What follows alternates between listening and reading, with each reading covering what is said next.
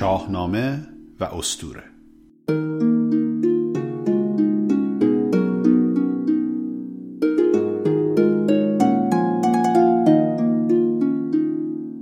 درود بر شما. به هفتمین بخش از پادکست شاهنامه و استوره خوش آمدید. من افشین سپهری هستم و این بخش هفتمین جلسه از دوره نخست کلاس های شاهنامه و استوره است که من در اون داستان زحاک در شاهنامه رو به پایان می‌برم و ریشه های داستان زحاک و فریدون رو با سایر روایت های تاریخی و اسطوره‌ای ایرانی و یونانی مقایسه می‌کنم. امیدوارم مورد توجهتون قرار بگیره.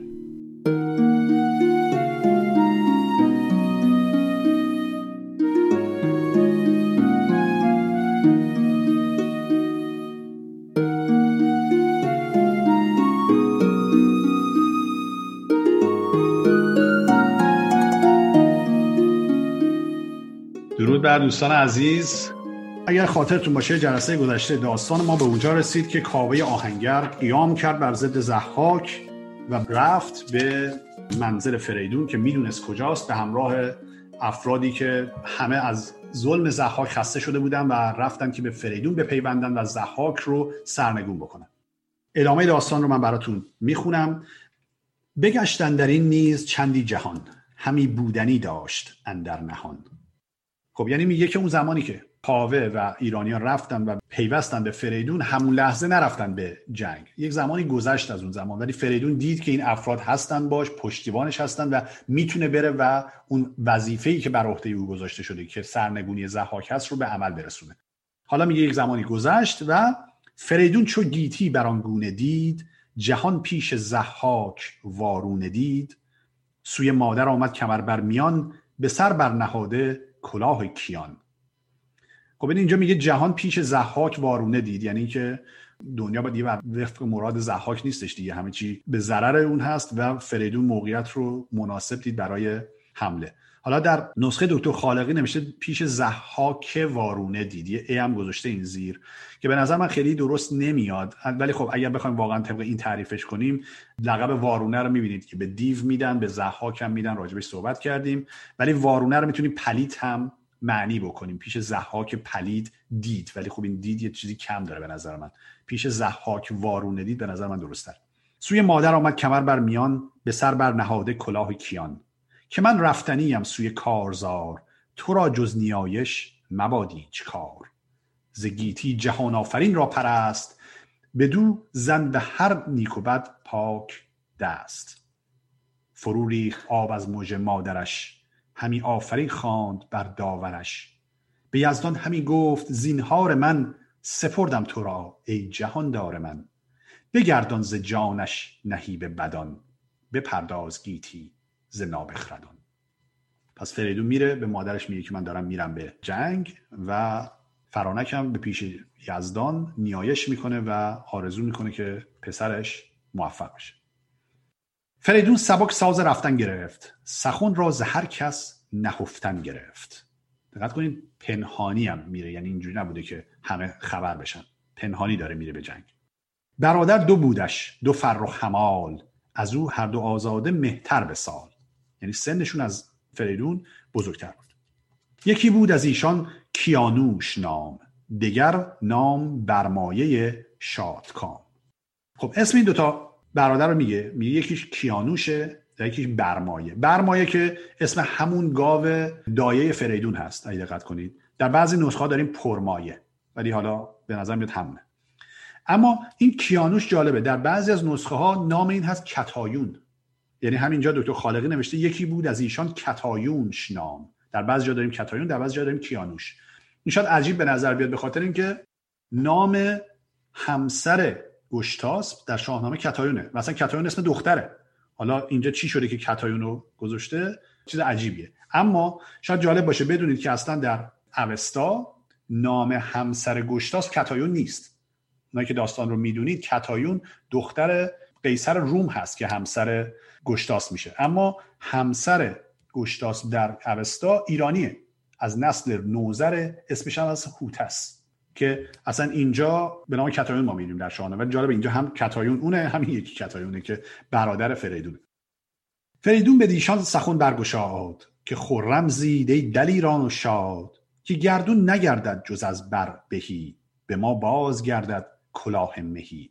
ببینیم یه باز گردد به ما کلاه مهی. دقت کنید چرا میگه باز گردد چون فریدون از نسل تحموره اگه دقت کرده باشید. گفت جلسه گذشته. یعنی میگه ما حقمون هست که پادشاه باشیم و میریم این پادشاهی رو می‌گیریم. به برادرانش داره میگه. بیاری داننده آهنگران. یکی گرز فرمای ما را گران. میگه برید آهنگرا رو بیارید که یک گرز آهنی برای من بسازن. چو بکشاد لب هر دو بشناختند به بازار آهنگران تاختند.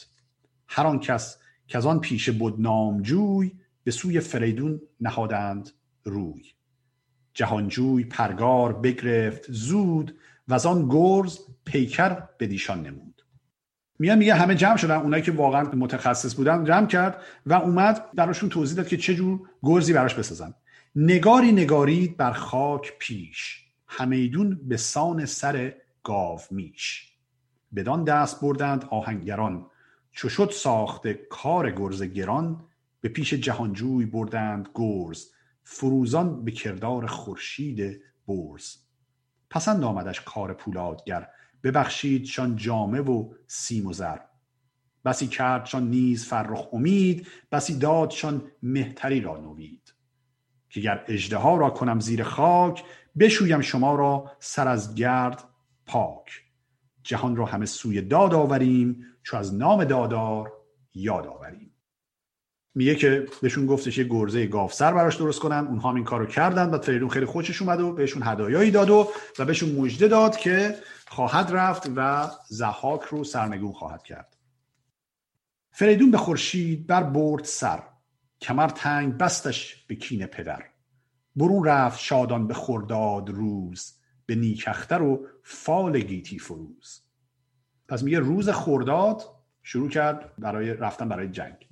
اینو قبلا براتون توضیح دادم که روزها در گذشته اسامی داشتن نه شماره. و این میگه روز روز خرداد بوده که روز ششم ماه هست. و جالبه که در متون دیگه ما داریم که ماهی هم که فریدون میره ماه فروردین بوده.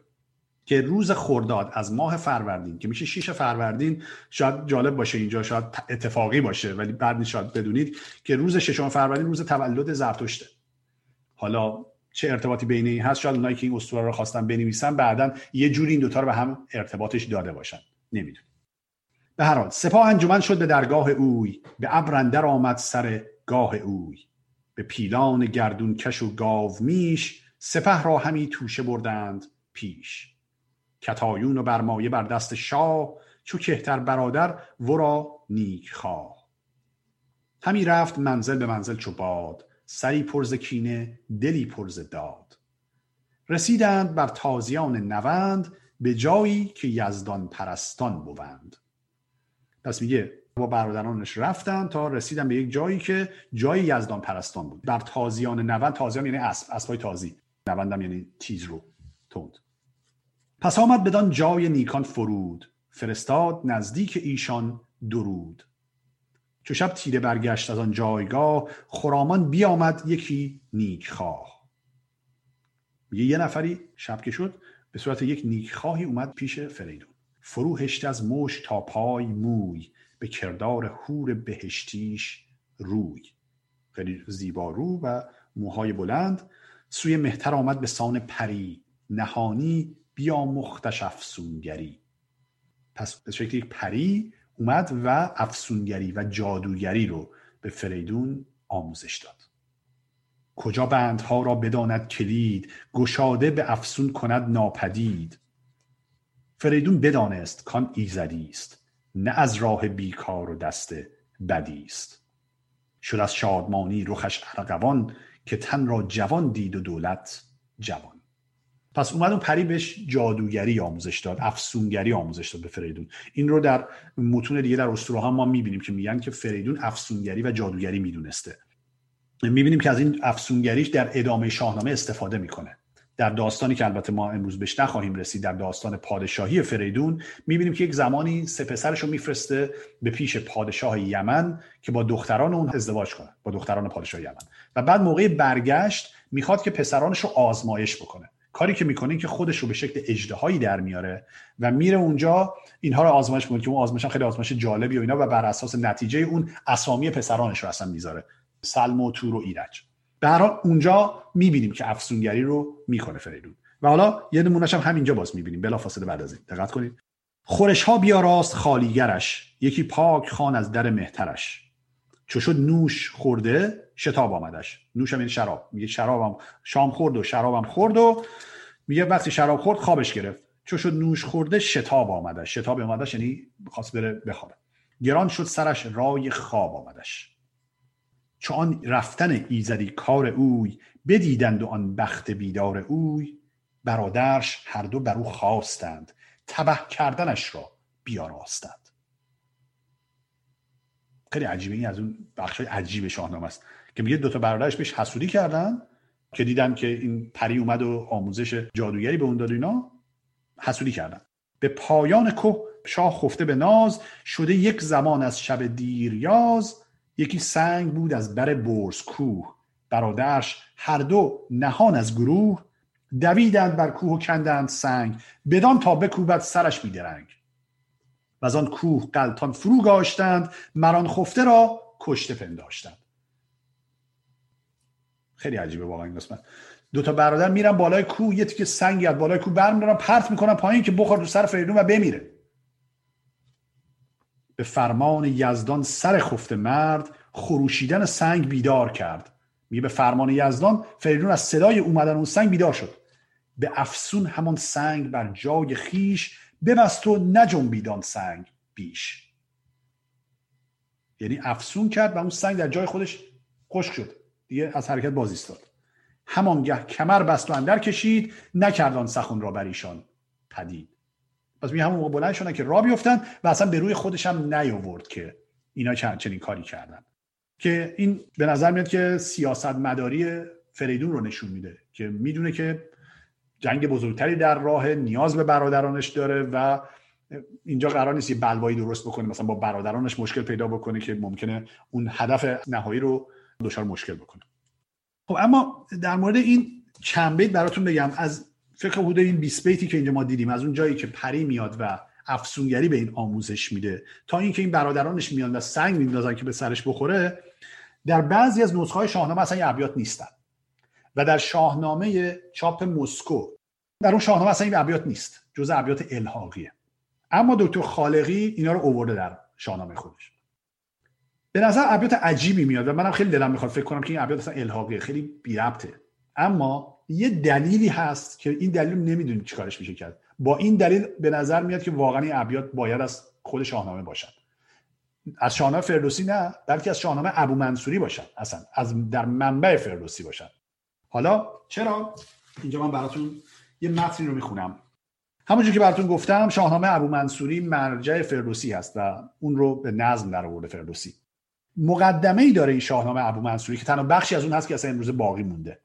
که این هم به لطف شاهنامه فردوسی است چون تا مدت ها فکر می‌کردن اصلا مقدمه شاهنامه فردوسیه و با شاهنامه فردوسی می و در واقع تکثیر می شده که بعدا فهمیدن که مقدمه شاهنامه ابو منصوریه و به قلم ابو منصور المعمریه که کسی هستش که مباشر ابو منصور عبدالرزاق بوده و اون کسی بوده که در واقع موبدان زرتشتی رو جمع کرده بوده و این شاهنامه رو نوشته بودن. در این مقدمه که جالب است که بدونید که قدیمی ترین متن فارسی هست که امروز به دست ما رسیده. مال سال 346 هجری. که در این متن اشاره به همین داستان می‌کنه. اشاره به این اتفاقی که همین الان در شاهنامه متن خوندم می‌کنه. گوش بدید. میگه و چیزها اندر این نام بیابند که سهمگین نماید و این نیکوست چون مغز او بدانی و تو را درست گردد و دلپذیر آید. چون کیومرس و تحمورس و دیوان و جمشید و چون قصه فریدون و ولادت او و برادرش و چون همان سنگ کجا آفریدون به پای باز داشت. اینو دقیقا میگه. تو مقدمه شاهنامه ابو منصوری اشاره می‌کنه بید. و چون ماران که از دوش زحاک برآمدند این همه درست آید به نزدیک دانایان و بخردان به معنی. و آنکه دشمن دانش بود این را زشت گرداند. و اندر جهان شگفتی فراوان است. خب این یه بخشی از مقدمه شاهنامه ابو منصوریه که نکات خیلی جالبی درش وجود داره. علاوه بر این نکته در مورد داستان فریدون که گفتم این هستش که اشاره می‌کنه به اینکه این داستان های عجیب و غریبی که شما می‌بینید در شاهنامه من که شاهنامه ابو منصوریه میگه اگر که این رو به عمق مطلبش پی ببرید همه اینها برای شما معنی داره. و این رو ما در شاهنامه فردوسی هم می‌بینید فردوسی در داستان اکوان دیو دو تا بیت داره که به این اشاره می‌کنه. در واقع همین موضوع رو بیان می‌کنه. میگه تو این را دروغ و فسانه مدان. به یک سو روش زمانه مدان. از آن هرچه اندر خورد با خرد دیگر بر ره رمز معنی برد. یعنی میگه تا اونجایی که به نظر منطقی و معقول میاد درسته که درسته. اونایی هم که به نظر عجیب و غریب میاد و باور کردنی نیست این دقت کنید در داستان اکوان دیو میگه. خب یه دیوی اونجا و اتفاقات عجیب غریب میفته میگه اینها بر ره رمز معنی برد میگه اینها معنیش اگه در یه معنی داره. شاید دیو واقعی نباشه. دیو را مردم بد شناسی همچین چیزی هم حتی در یه جای دیگه شاهنامه میگه. میگه اینا یک معنی دارن به هر حال.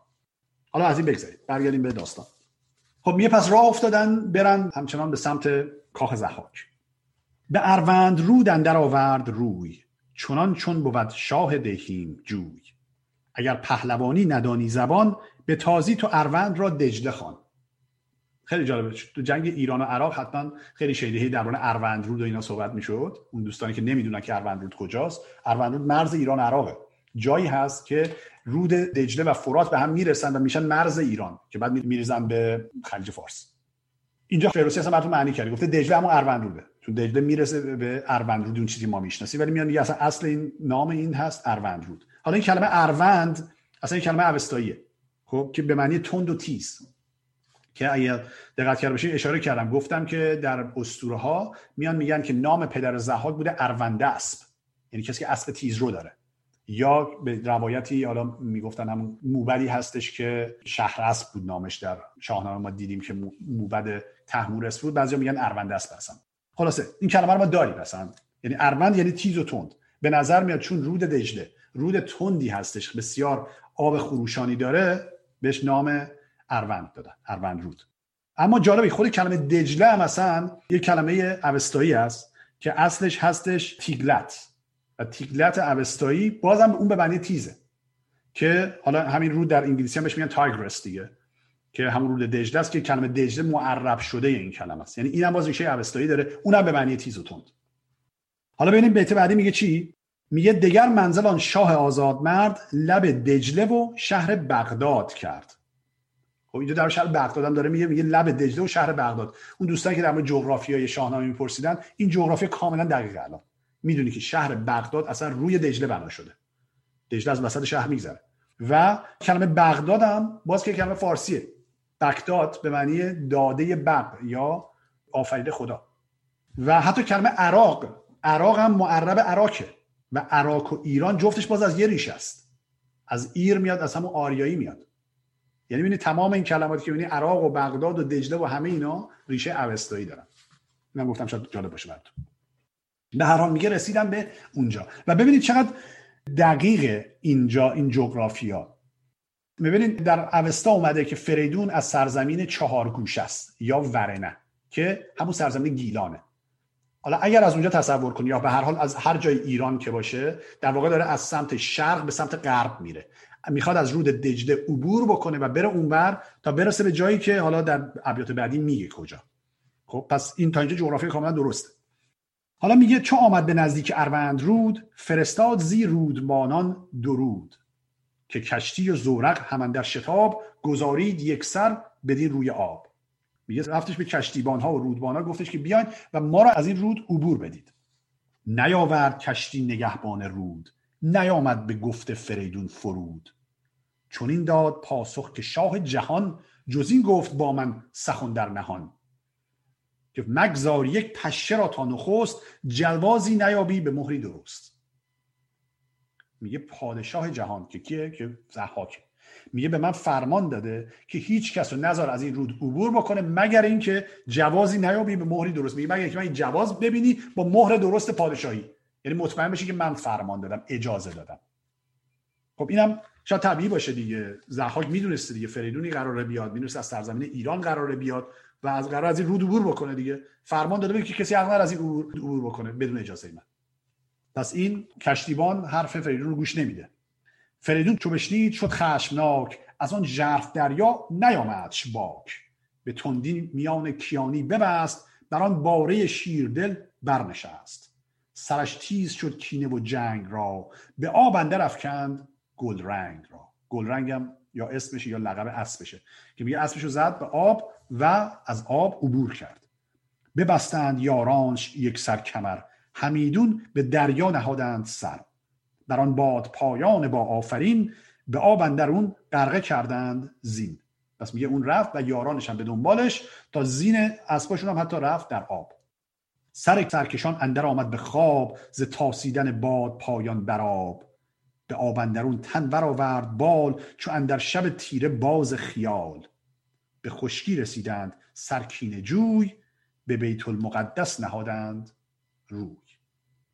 میگه از این طرف دجله زدن اروند رود. اومدن و از اون ورش اومدن بیرون به سلامت و رفتن به سمت بیت المقدس. پس جایی که داره میرن بیت المقدس. حالا قبل از اینکه در بیت المقدس براتون بگم خیلی جالبه. این کشتیبانی که اینجا می‌بینید در اوستا وجود داره و حکایتش خیلی جالبه که میاد میگه که وقتی که این کار رو با فریدون انجام میده فریدون جادوگری افسونگری می‌دونسته دیگه. این کشتیبان تبدیلش می‌کنه به یک کرکس.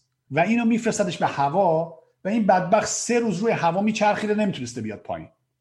گیر کرده به تو آسمون. و بعد دیگه نیایش می‌کنه به درگاه اردویسور آناهیتا که بابا تو رو خدا من بیازه بیام پایین. بالاخره اونم قبول می‌کنه اردویسور آناهیتا کمکش می‌کنه که دستشو می‌گیره میاد بشینه زمین. خلاص این داستان ما داستان کشتیبان هم داریم در اوستا. خب اما بیت المقدس. حالا بزنیم بیت بعدی رو بخونم بعد در صحبت می‌کنم. میگه اینجا میگه به خشکی رسیدند سر کینه جوی به بیت المقدس نهادند روی که بر پهلوانی زبان راندند همی کنگ دژهوختش خواندند. خب این اول اینکه میگه بیت المقدس رو میگه ما در پهلوانی بهش میگیم کنگ دژهوخت. اولا کنگ دژ که یک کلمه خیلی متداولی هستش. این کنگ دژ میگن که شهرها و دژهای آرمانی هستش که در طول زمان توسط پادشاهان و بزرگان بنا شده. که نمونه ها شما زیاد می‌بینیم. نمونه شما دیدید در مورد جمشید اشاره کردم به دیاکو یادتون باشه دیاکو ماد که گفتم یه همچین چیزی درست کرده. بعد اینو جمشید درست می‌کنه همون ور جمع کرد مثلا شبیه همین دش هست. و بعد کیکاووس بنا می‌کنه سیاوش پسرش بنا می‌کنه سیاوش گرد رو بنا می‌کنه در خاک توران. کیخسرو این کار رو انجام میده. خود کیکاووس اصلا شرح قلعه هایی که درست می‌کنه در کوه و اینا رو در شاهنامه ما داریم که اینها رو می‌گفتن انگار یه بهشتای زمینی هن که درست می‌کنن. و جالبه که زحاک هم اینو درست می‌کنه اما میشه انگار دوزخ زمینی ها رو برعکس اون رو تصور کنیم. اما این کلمه هوخت هم جالبه. کلمه هوخت که بعد از اومده کنگ دژ هوخت بعدش اومده اینو معنی کرده. در بیت بعد میگه به تازی کنون خانه پاک خان برآورده ایوان زحاک دان. میگه اون جایی که می‌خواستن برن بهش برسن که بیت المقدس اسمشو گذاشته معنی بیت المقدس یعنی خانه پاک. خودش گفته دیگه. که این بیت المقدس حالا می‌تونه همون بیت المقدس امروزی باشه یا اینکه چون میگیم که اجیره هاک در بابل بوده طرفای بابل بوده و تازیان و دشت نیزه وران و ممکنه اون طرفا بوده باشه. به هر حال در غرب حالا هر جایی که هست و این کلمه هوخت معنیش رو شاید بدونید یعنی چی. در آین زرتشت سه تا شعار اصلی وجود داره حتما شنیدید. اندیشه نیک گفتار نیک کردار نیک. اینها به اسم اوستایی هست همت هوخت و هورشت اندیشه نیک گفتار نیک کردار نیک. یعنی هوخت که اینجا می‌بینید یعنی گفتار نیک. اما به نظر میاد که ارتباط گفتار نیک و هوخت اینجا لزوما اون چیزی که ما می‌دونیم نیست بلکه میگه خانه پاک به طور کلی کلمه هوخت رو به معنی پاک گرفته نه لزوما گفتار نیک. چون از دشت نزدیک شهر آمدند که از آن شهر جوینده بهر آمدند ز یک میل کرد آفریدون نگاه یکی کاخ دیدن در آن شهر شاه. به اینجا شاه نشدن ولی لقب شاه داره بهش میده میگه از دور نگاه کرد یک کاخ عظیمی دید. که ایوانش برتر کیوان نمود. تو گفتی ستاره بخواهد پسود. یعنی انقدر بلنده که انگار دستش می‌رسه به ستاره. یعنی دیوارهای مثلا قلعه به ستاره ها می‌رسن. فروزنده چون مشتری بر سپهر همه جای شادی و آرام و مهر. بدانست کان خانه اجده هاست که جای بزرگی و جای بهاست. به یارانش گفت آن که بر تیر خاک برارد چون این برز جای از مقاک بترسم همین زان که با او جهان یکی راز دارد مگر در نهان. همان به که ما را بدین جای جنگ شتابیدن آید به جای درنگ. خب این چی میگه؟ میگه که کاخ بسیار عظیم و بزرگی هستش اینا. گفت کسی که تونسته یک همچین کاخی بنا کنه من میترسم جهان یک رازی داشته باشه. یعنی شاید یک پشتوانه داشته باشه که من ندونم چیه. به همین خاطر گفتش که ما درنگ کردن اینجا شایسته نیست. چون ممکنه حالا یه جادویی بکنه یه کاری بکنه و به ضرر ما تموم بشه. صلاح رو در این دونید که بلافاصله بره حمله بکنه و درنگ نکنه. بگفت و به گرز گران دست برد. انان باره تیز تک را سپرد. تو گفتی یکی آتش هستی درست که پیش نگهبان ایوان برست یعنی یه دفعه مثل یک آتشی در جلوی نگهبان ایوان سبز میشه. گران گرز برداشت از پیش زین تو گفتی همین بر نوردد زمین. کس از روزبانان به در بر نماند. فریدون جهان آفرین را بخواند. به اسپندر آمد به کاخ بزرگ جهان ناسپرد جوان سترگ. خب میگه که اومد و با همون گرزش تمام روزبانان و نگهبانان در رو از بین برد و با اسب وارد کاخ شد. این کلمه هم جالبه. جهان ناسپرد جوان سترگ. یعنی همش لقبیه که داره به فریدون میده. جهان ناسپرد جوان. یعنی جهان رو ندیدن روزی خیلی جوانه. تلسمی که زحاک سازیده بود سرش با آسمان برفرازیده بود فریدون ز بالا فرود آورید که آن جز به نام جهاندار دید. یعنی به نظر میاد یه تلسمی بوده یک نمادی بوده یه سمبولی بوده سمبل زحاک بوده در جلوی کاخ. که اونم فریدون از اون بالا می‌کشه به پایین و خراب می‌کنه که اونا هم شایسته ندید در واقع سمبل پادشاهی زحاک رو به این شکل به زمین می‌زنه. مثل امروز معتز میگن مجسمه کسی رو می‌کشن پایین مثل همین میمونه. و جادوان کندر ایوان بودند همه نامور نر دیوان بودند سرانشان به گرز گران کرد پست نشست از بر گاه جادو پرست نهاد از بر تخت زحاک پای به پیروزی و رای بگرفت جای. دقت کردید؟ تمام نر دیوانی که محافظان زحاک بودن حالا هر که بودن همه اینا رو از بین برد و بعد رفت روی تخت زحاک نشست. زحاک خودش جایی نیست ولی اومد بر تخت زحاک نشست. برون آورید از شبستان اوی بوتان سیاه موی خورشید روی. پس میگه زنانی که در شبستان زحاک بودن رو هم بیرون کشید از شبستان و آورد پیش خودش. بفرمود شستن سرانشان نخست. روانشان پس از تیرگی ها بشست. ره داور پاک بنمودشان از آلودگی سر بپالودشان. که پرورده بت پرستان بودند چو آسیمه برسان مستان بودند. میگه اینا رو اوورد اولین کاری که کرد فرمان داد برن همشون رو بشورن. بشورن و پاکشون بکنن انگار که مثلا تلسم زحاک رو از وجود اینها بشوره و پاک کنه. و میگه اصلا اینا که پرورده بود پرست بودن اصلا چو آسیبه برسان مستان بودن اصلا گیج بودن و اصلا یه جورایی انگار مسخ شده بودن. اینا خلاصه اینها رو میشوره و اینها رو تبدیل می‌کنه به دوباره به آدمای معقول و معمولی. پس آن خواهران جهاندار جم به نرگس گل سرخ را دادنم گشادند بر آفریدون سخن که نو باش تا هست گیتی کهون پس خواهران جهاندار جمع اینا کیان؟ شهرناز و ارنواز. که یادتون باشه خواهران یا در بعضی نسخه میگن دختران جمشید هستند که زحاک اینها رو از شبستان جمشید بیرون کشیده بوده و به خدمت خودش و ماراش در آورده بوده. اونها رو هم میارن بیرون و اینا شروع می‌کنن با فریدون صحبت کردن. که میگه نو باش تا هست گیتی کهون البته این کهون و کهن یکی هم چون باید سخن خونده بشه این باید کهون بخونیم در واقع. ولی میگه که تا جهان وجود داره چون همچنان پادشاه باشی و همچنان نو باشی. همیشه جوان بمونی. آرزو می‌کنم براش. چه اختر بودین از تو این نیک بخت؟ چه باری ز شاخ کدامین درخت که ایدون به بالین شیر آمدی ستمکار مردی دلیر آمدی؟ اینا می‌پرسن تو کی هستی؟ اصلا کجا آمدی؟ با این شجاعتت اومدی؟ بالین شیر آمدی اصلا اومدی در دل شیر و چه ستمکاری مثل زحاک چجوری؟ کی هستی تو؟ چه مایه جهان گشت بر ما به بد ز کردار این جادوی کم خرد؟ چه مایه کشیدیم رنج و بلا؟ از این اهرمن کیش نر اجده ها اینا دارن میگن که ما ببین چه بدبختی کشیدیم و باید به خدمت مارهای اینو می‌کردیم این اهریمن کیش نر اجده ها و اینا. میگه واقعا خیلی زندگی سختی داشتیم. دارن در گلو شکایت می‌کنن از زحاک ندیدیم کس کین چنین زهره داشت نزین پایگاه از هنر بهره داشت. کشندیشه گاه او آمدی و گرش آرزو جاه او آمدی. میگه ما هیچ کسی رو ندیدیم که اصلا تصور اینو بتونه بکنه که بیاد روی تخت زحاک بنشینه. تو کی هستی و چجوری یک همچین جوارتی کردی؟ چون این داد پاسخ فریدون که تخت نماند به کس جاودانه نه بخت. منم پوران نیک بخت آبتین که زحاک بگرفت از ایران زمین. بکشتش به زاری و من کینه جوی نهاده سوی تخت زحاک روی. همان گاو برمایه کم دایه بود ز پیکر تنش همچو پیرایه بود. ز خون چنان بیزیان چار پای چه آید در آن مرد ناپاک رای؟ کمر بستم لاجرم جنگ جوی از ایران به کین اندر آورده روی. سرش را بدین گرزه گاو چهر بکوبم نه بخشایش آرم نه مهر. میگه من کی هستم و از کجا اومدم و این حرفا؟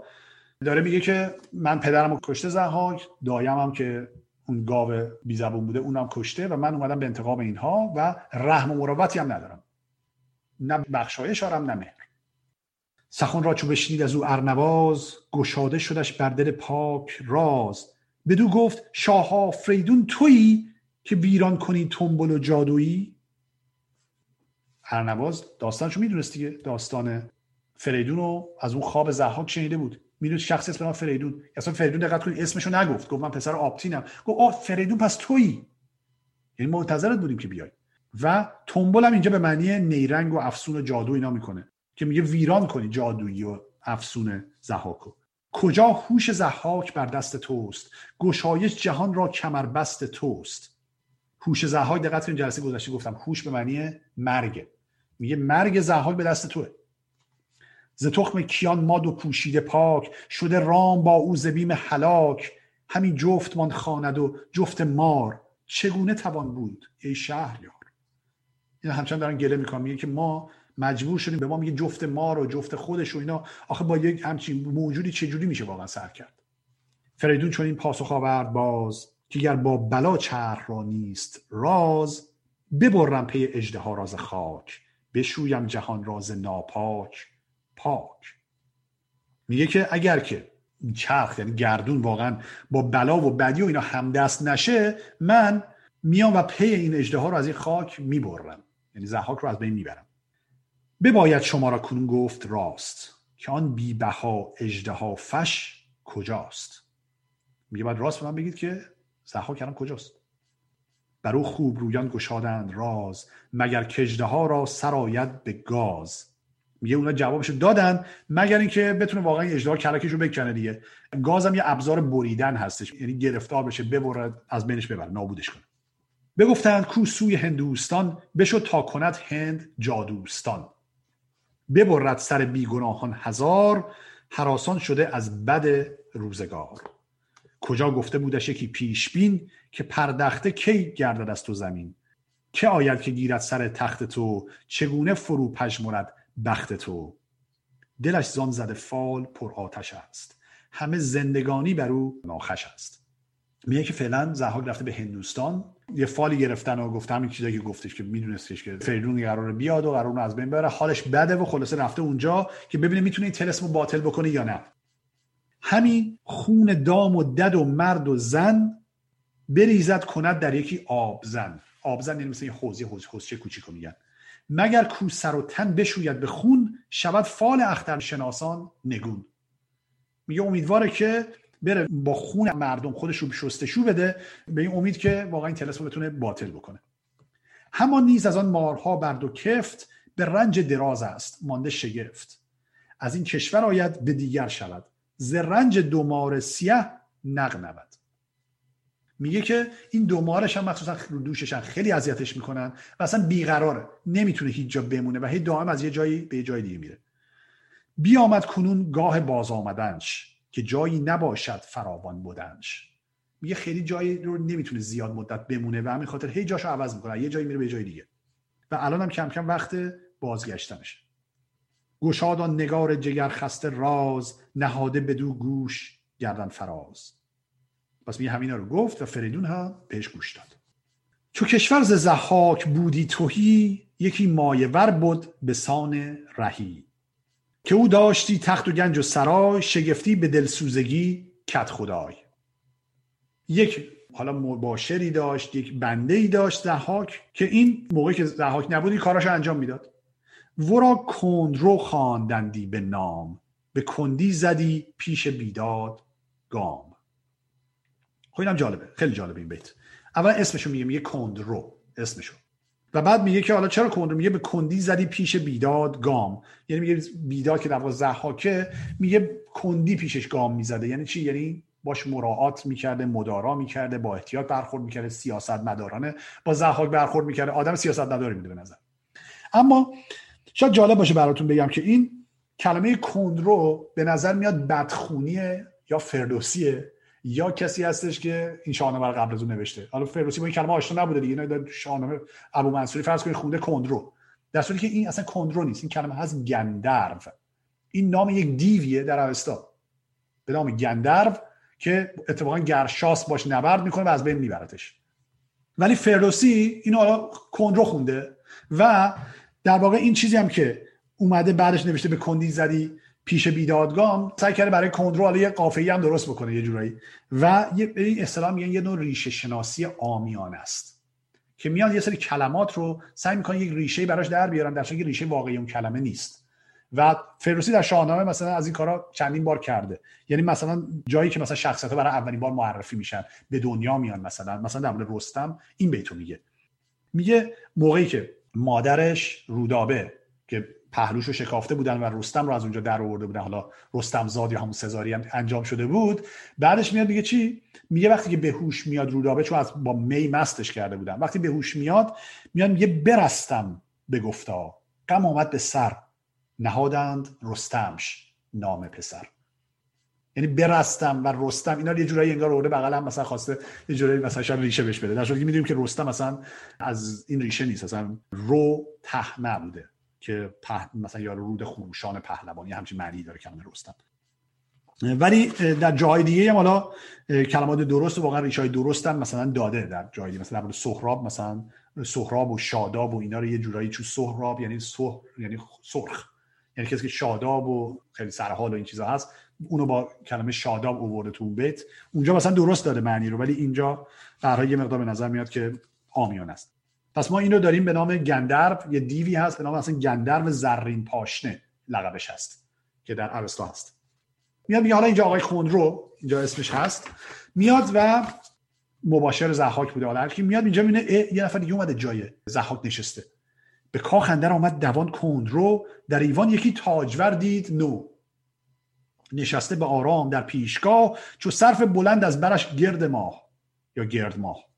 ز یک دست سرو سهی شهرناز به دست دیگر ماه روی ارنباز میگه یه طرف شهناز یه طرف ارنباز گرفته نشسته که از این سوالایی که در اسطوره نباید بپرسید این هستش که این شهرناز و ارنباز اصلا چند سالشونه الان؟ هزار سال که دوره پادشاهی زحاکه. اینا هنوز دو تا خانم خوشگل جوونن نمی‌دونم جریان چیه. ولی حالا شاید یه اشاره بهش کردم بعدا که اسطوره رو بهتون میگم که شاید یه توجیهی داشته باشه که چرا به نظر این آدم دو تا خانم هنوز جوونن. بعد حالا کن رو سیاست مدار ببین چیکار می‌کنه. نه آسیمه گشت و نه پرسید راز. نیایش کنان رفت و بردش نماز. بر او آفرین کرد که شهریار همیشه بزی تا بود روزگار. خجسته نشست تو با فرهی که هستی سزاوار شاهنشهی. جهان هفت کشور تو را بنده باد سرت برتر از ابر بارنده باد. یعنی واقعا ببینید شخصیت رو متاسفانه هستن در هر دستگاه یا هر حکومتی آدمایی هستن آدمایی که حزب بادن. تا الان بنده زحاک بوده الان اومده میگه یکی دیگه هست. اصلا میگه نه حتی نمیاد ازت بپرسه این کیه چیه. اومد اونجا میگه سرور من تو خوبی و چقدر عالی و انشالله همیشه پادشاهی کنی. از این حرفا. ای بابا. حالا به هر حال آدم سیاست نداره فریدوش فرمود تا رفت پیش. بگفت آشکارا همه راز خیش پس میگه فریدون گفت بیا جلو اصلا تو کی هستی؟ اومد و همه چیز ازش پرسید. شغلت چیه؟ کارت چیه؟ اینجا چی کار می‌کنی؟ همه چیز ازش پرسید من همیشه گفت. بفرمود شاه دلاور بدوی که رو آلت تخت شاهی بشوی. که حالا اینم باز روایت داریم. بعضی جا میگن بشوی بعضی جا میگن بجوی. یعنی میگه برو به این که همه کاره اونجا بوده دیگه همه چی می‌دونسته. گفت برو این ابزارات شاهنشاهی پیدا کن مردا بیار. نمی‌دونم تاج کجاست نمی‌دونم کمر کجاست نمی‌دونم خلعت شاهی کجاست مثلا. یا به روایت اینجا مثلا نمیشه بشوی. یعنی مثل همون خانوما که در اووردش بیرون گفتش برن اینا بشورنشون که جادوی زها کرد بین بره اینا هم گفته برن بشورنشون که الاسل زحاک رو به این شکل باطل بکنه و تمیز بشه. نبیدار و رامشگران را بخوان به پیمای جام و بیارای خان. پس میگه بهش گفتش خواهد بعدش هم برو شراب بیار و رامشگران رو بیار و خلاصی مهمانی ترتیب بده. کسی کو به رامش سزای من است به دانش همان دل زدای من است. بیار انجمن کن در تخت من. چنان چون سزد در خور بخت من. بعد بیا حالا برو بزرگان و اون کسایی که در شایسته منم هستن جمع کن بیار به مهمونی دعوت کن. حالا آقا در شهر جدید دیگه حالا داره دوست پیدا می‌کنه دیگه. گفتش به آدم خوبی که هستن و بعد بیار و با هم آشنا میشیم دیگه. سخان را چو بشنید از او کت خدای بکردان چه گفتش بدو رهنمای. می روشن آورد رامشگران همان در خورش با گوهر مهتران. فریدون چون می‌دید رامش گزید. شبی کرد و جشنی چنان چون سزید. فریدون پس تو جشن بود و شادی و خوشی و این حرفا. همه سورسات در پا شد. چه شد؟ بام گیتی یا رام گیتی؟ حالا بعض نسخه دارن. دوان کندرو برون آمد از پیش سالار نو. یه کندرو بوده حالا این دفعه دوان داره میره. نشست از بر باره راهجوی سوی شاه زحاک بنهاد روی. وقتی دیدش که فریدون گرم مهمونی و این حرفا سوار اسب شد رفت سوی زحاک بیامد چو پیش سپهبد رسید سراسر بگفت آنچه دید و شنید. همه داستانا رو برای زحاک تعریف کرد. بدو گفت که شاه گردن کشان به برگشتن کارت آمد نشان. سه مرد سرفراز با لشکری بیامد دمان از در کشوری. از این سو یکی کهتر در میان به بالای سر و به چهره کیان. به سال از کهتر فزونیش بیش. از آن مهتران او نهد پای پیش. میگه سه تا برادر اومدن که برادر کوچیکه. با یکی کوچیکتره ولی از اونها شایسته تره جلوی اونها در راه میره و اومده. یکی گرز دارد چو یک لخت کوه. همی تابدن در میان گروه. به اسب اندر آمد به ایوان شاه. دو پرمایه با او همیدون به راه. بیامد به تخت کی برنشست همه بند و نیرنگ تو کرد پست. هر آن کس که بودن در ایوان تو ز مردان مرد و ز دیوان تو سر از بار یک سر فرو ریختند. همه مغز با خون برامیختند پس همه داستان برای زحاک توضیح میده که یکی اومده و با دار دستش و خلاصه همه دیوای تو رو هم قلقم کرده اومده نشسته روی تخت تو. حالا کسی این حرفا بشنوه باید چی بگه؟ جوابی میده زحاک باورتون نمیشه. ببینید اصلا چقدر روزگار و وقف و مراد زحاک نیست. ببینید چی میگه. بدو گفت زحاک شاید بودن که مهمان بود. شاد باید بودن از اون حرفای عجیب میگه اومده دیواتو گرفته زده و کشته و لط و پار کرده بعد اومده نشسته رو تخت تو میگه شاید مهمون باشه باید خوشحال باشی یعنی داره به خودش فریب میده. در واقع five stages of grief می‌دونید چیه؟ پنج تا مرحله ای که آدم غم و اندوه داره طی می‌کنه. آقای زهاک در مرحله اوله دینایاله. نمی‌خواد بپذیره که روزگارش به سر اومده. چون این داد پاسخ ورا پیشگار که مهمان که با گرزه گافسار به مردی نشیند به آرام تو ز تاج و کمر بسترد نام تو. میگه تاج و اینا تازه مهر همیشه تو کنده از روی تاج و همیناشو به آین خیش آورد ناسپاس. میگه میگه آین مهمونی و همه چی هم زیر پا گذاشته. به آین خیش آورد ناسپاس. چونین گر تو مهمان شناسی شناس. میگه تو یه همچین آدمی رو اگه می‌خوای مهمون بدون مهمون بدون. چیکارت کنم؟ بدو گفت زها چندین منال که مهمان گستاخ بهتر به فال. این هنوز داره خودشون گول می‌زنه. میگه مهمان هرچی گستاختر باشه اصلا بهتره. حالا چجوری آقای کن رو راضی بکنه آقای زحاک باور بکنه؟ اینجوری. چون داد پاسخ بدو کند رو که آری شنیدم تو پاسخ شنو. یا نگفتی؟ حرف منم گوش بده. گر این نامور هست مهمان تو چه کار هستشن در شبستان تو؟ میگه دیگه چی؟ خیلی دیگه مهمون خوبیه دیگه. رفته دیگه شبستان تو که با خواهران جهاندار جمع نشینت زند رای بر بیش و کم؟ به یک دست گیرد رخ شهرناز به دیگر عقیقین لب ارنواز. خب؟ و بعد بیت بعدی دیگه میگه تیر آخر رو می‌زنه. میگه شب تیرگون خود بتر زین کند به زیر سر از مشک بالین کند. میگه که تازه شب که میاد از این بدتر هم می‌کنه. ببین این زبان پاک فردوسی ها. دقت کنید. از این فراتر نمیره فردوسی. همیشه در اینجا نگه میداره. همیشه کاملا پوشیده فقط اشاره می‌کنه. خب شب بدتر از این چی می‌کنه؟ نمیگه دیگه. ولی میگه بدتر از این می‌کنه چه مشک آن دو گیسوی دو ماه تو که بودند هموار دلخواه تو. میگه به سر سرش گفتش بالینش مشکه میگه مشک چیه؟ میگه موهای اینا رو می‌ذاره میگه روی موهای اینا میخوابه. دیگه زحاک دیگه نمی‌تونه دیگه. رفت مرحله دو. مرحله دو چیه؟ بر از انکار خشمه انگر. برا شفت زحاک بر سان کرگ. کرگ یعنی کرگدن. برا شفت زحاک بر سان کرگ. شنید آن سخن کارزو کرد مرگ. به دشنام زشت و به آوای سخت شگفتی بشورید با شوربخت. یه تعجب کنیم ببینیم با این بدبخت شروع می‌کنه دعوا کردن. بدو گفت هرگز تو در خان من از این پس نباشی نگهبان من. این اخراجش کرد انگار. میگم میگم میگم پیام رسون رو نکش مثلا به خاطر که پیام بدی به تو داده و این رقم می‌کنه می‌کنه. انگار میگه که دیگه تو اخراجی هستن. از این پس نباشی نگهبان من. چون این داد پاسخ برا پیشکار که ایدون گمانم من ای شهریار که از آن تخت هرگز نبینی تو بهر مرا چون دهی کت خدایی شهر. میگه بابا بیا برو خدا روز جای دیگه حواله بکن. تو خود دیگه اصلا پادشاهی نیستی که بخوای تازه من کاری بدی یا ندی. ضرب مثل داریم امروز دیگه. میگن چی؟ میگن فلانی رو تو ده راه نمی‌دادن سراغ خونه کت خدا رو می‌گیره. میگه بابا تو اصلا خودت کسی نیستی. حالا تازه می‌خوای به من پست مقام بدی یا ندی؟ چو بی بهره باشی گاه مهی مرا کار سازندگی چون دهی؟ چرا بر نسازی همین کار خیش که هرگز نامد چون این کار پیش؟ ز تاج بزرگی چو موی از خمیر برون آمدی مهترا چاره گیر. میگه برو خلاصه فکر کار خود بکن. جهاندار زهاک از آن گفت اوی به جوش آمد و زود بنهاد روی. بفرمود تا برنهادند. زین بر آن باد پایان باریک بین. بیامد دمان با سپاهی گران همه نر دیوان و جنگ آوران. خب اینجا رو من با اجازهتون یه مقدار بعد سریعتر برم. اینجا رو براتون میگم که خلاصه میره به سمت کاخ خودش دیگه. میره سراغ فریدون. و اونجا هم حالا مردم هم میان و با دیوان شروع کنن به جنگ کردن. و یه جنگی هم در می‌گیره. ولی زحاک پنهانی اینجا. به آهن سراسر بپوشید. تن بدان تا نداند کسش زنجمن. یعنی وسط اون شلوغی و دعوا میاد تمام بدنش رو با آهن میپوشونه برآمد بر آن بام کاخ بلند. به چنگندرون شست بازی کمند.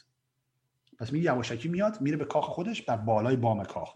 شست بازی کمند. اینم بازم یه واحد طول بوده که میگم بنده از سر انگشت تا آرنج. که این میگه با یه کمندی که 60 تا اندازه این واحد طولش بوده خلاصه میندازه میره بالا و بعد اونجا چی می‌بینه؟ بدید آن سیه نرگس شهرناز پر از جادوی با فریدون به راز دو رخسار روز و دو زلفین شب گشاده به نفرین زحاک لب. و دید خانم شهرناز نشسته با فریدون و داره آنچه می‌تونه از زحاک بد میگه. بدانست کان کار هستی زدی رهایی نیابد ز دست بدی. به مغزندرش آتش رشک خواست به ایوان کمن اندر افکند راست. نه از تخت یاد و نه جان ارجمند فرود آمد از بام کاخ بلند. میگه فهمید این کار ایزدیان خطرناکه یه بلایی سرش میاد. ولی دیگه انقدر رشک و حسد داشت که میشه اصلا فراموش کرد و دیگه به جان خودش هم فکر نکرد. به چنگ اندرش آبگون دشنه بود به خون پری چهرگان تشنه بود.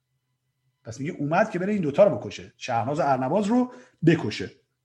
از این قتلای ناموسی که متاسفانه همچنان وجود داره در جامعه ما. همان تیز خنجر کشید از نیام نه شاد راز و نه گفت نام. ز چو پی بر زمین برنهاد بیامد فریدون به کردار باد. بدان گرزه گاف سر دست برد بزد بر سرش ترگ بشکست خورد. یه تا فریدون دیدش سری گرزه گاف سرش برداشت.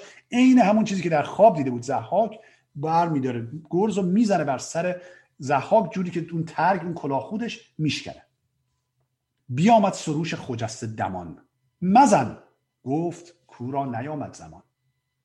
میگه اومد؟ گفتش که نزنش که الان زمان مرگش فرا نرسیده.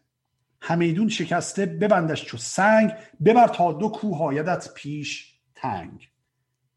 به دژهوخت کنگندرون بند اوی نیاید برش خیچ و پیوند اوی. میگه یه جایی برو که دژهوخت کنگ اسمش حالا. یه جایی هست در بیان کوه میگه ببرش به اونجا. فریدون چو بشنید ناسود دیر کمندی بیاراست از چرم شیر ببستش به بندی دو دست و میان که نکشاد آن ژنده پیل ژیان. خب اینجا من مجبورم دوباره یه مقدار جلو برم. به هر حال میگه خلاصه سروش گفتش نکشش و به بندش بکش. و فریدون هم این کارو می‌کنه.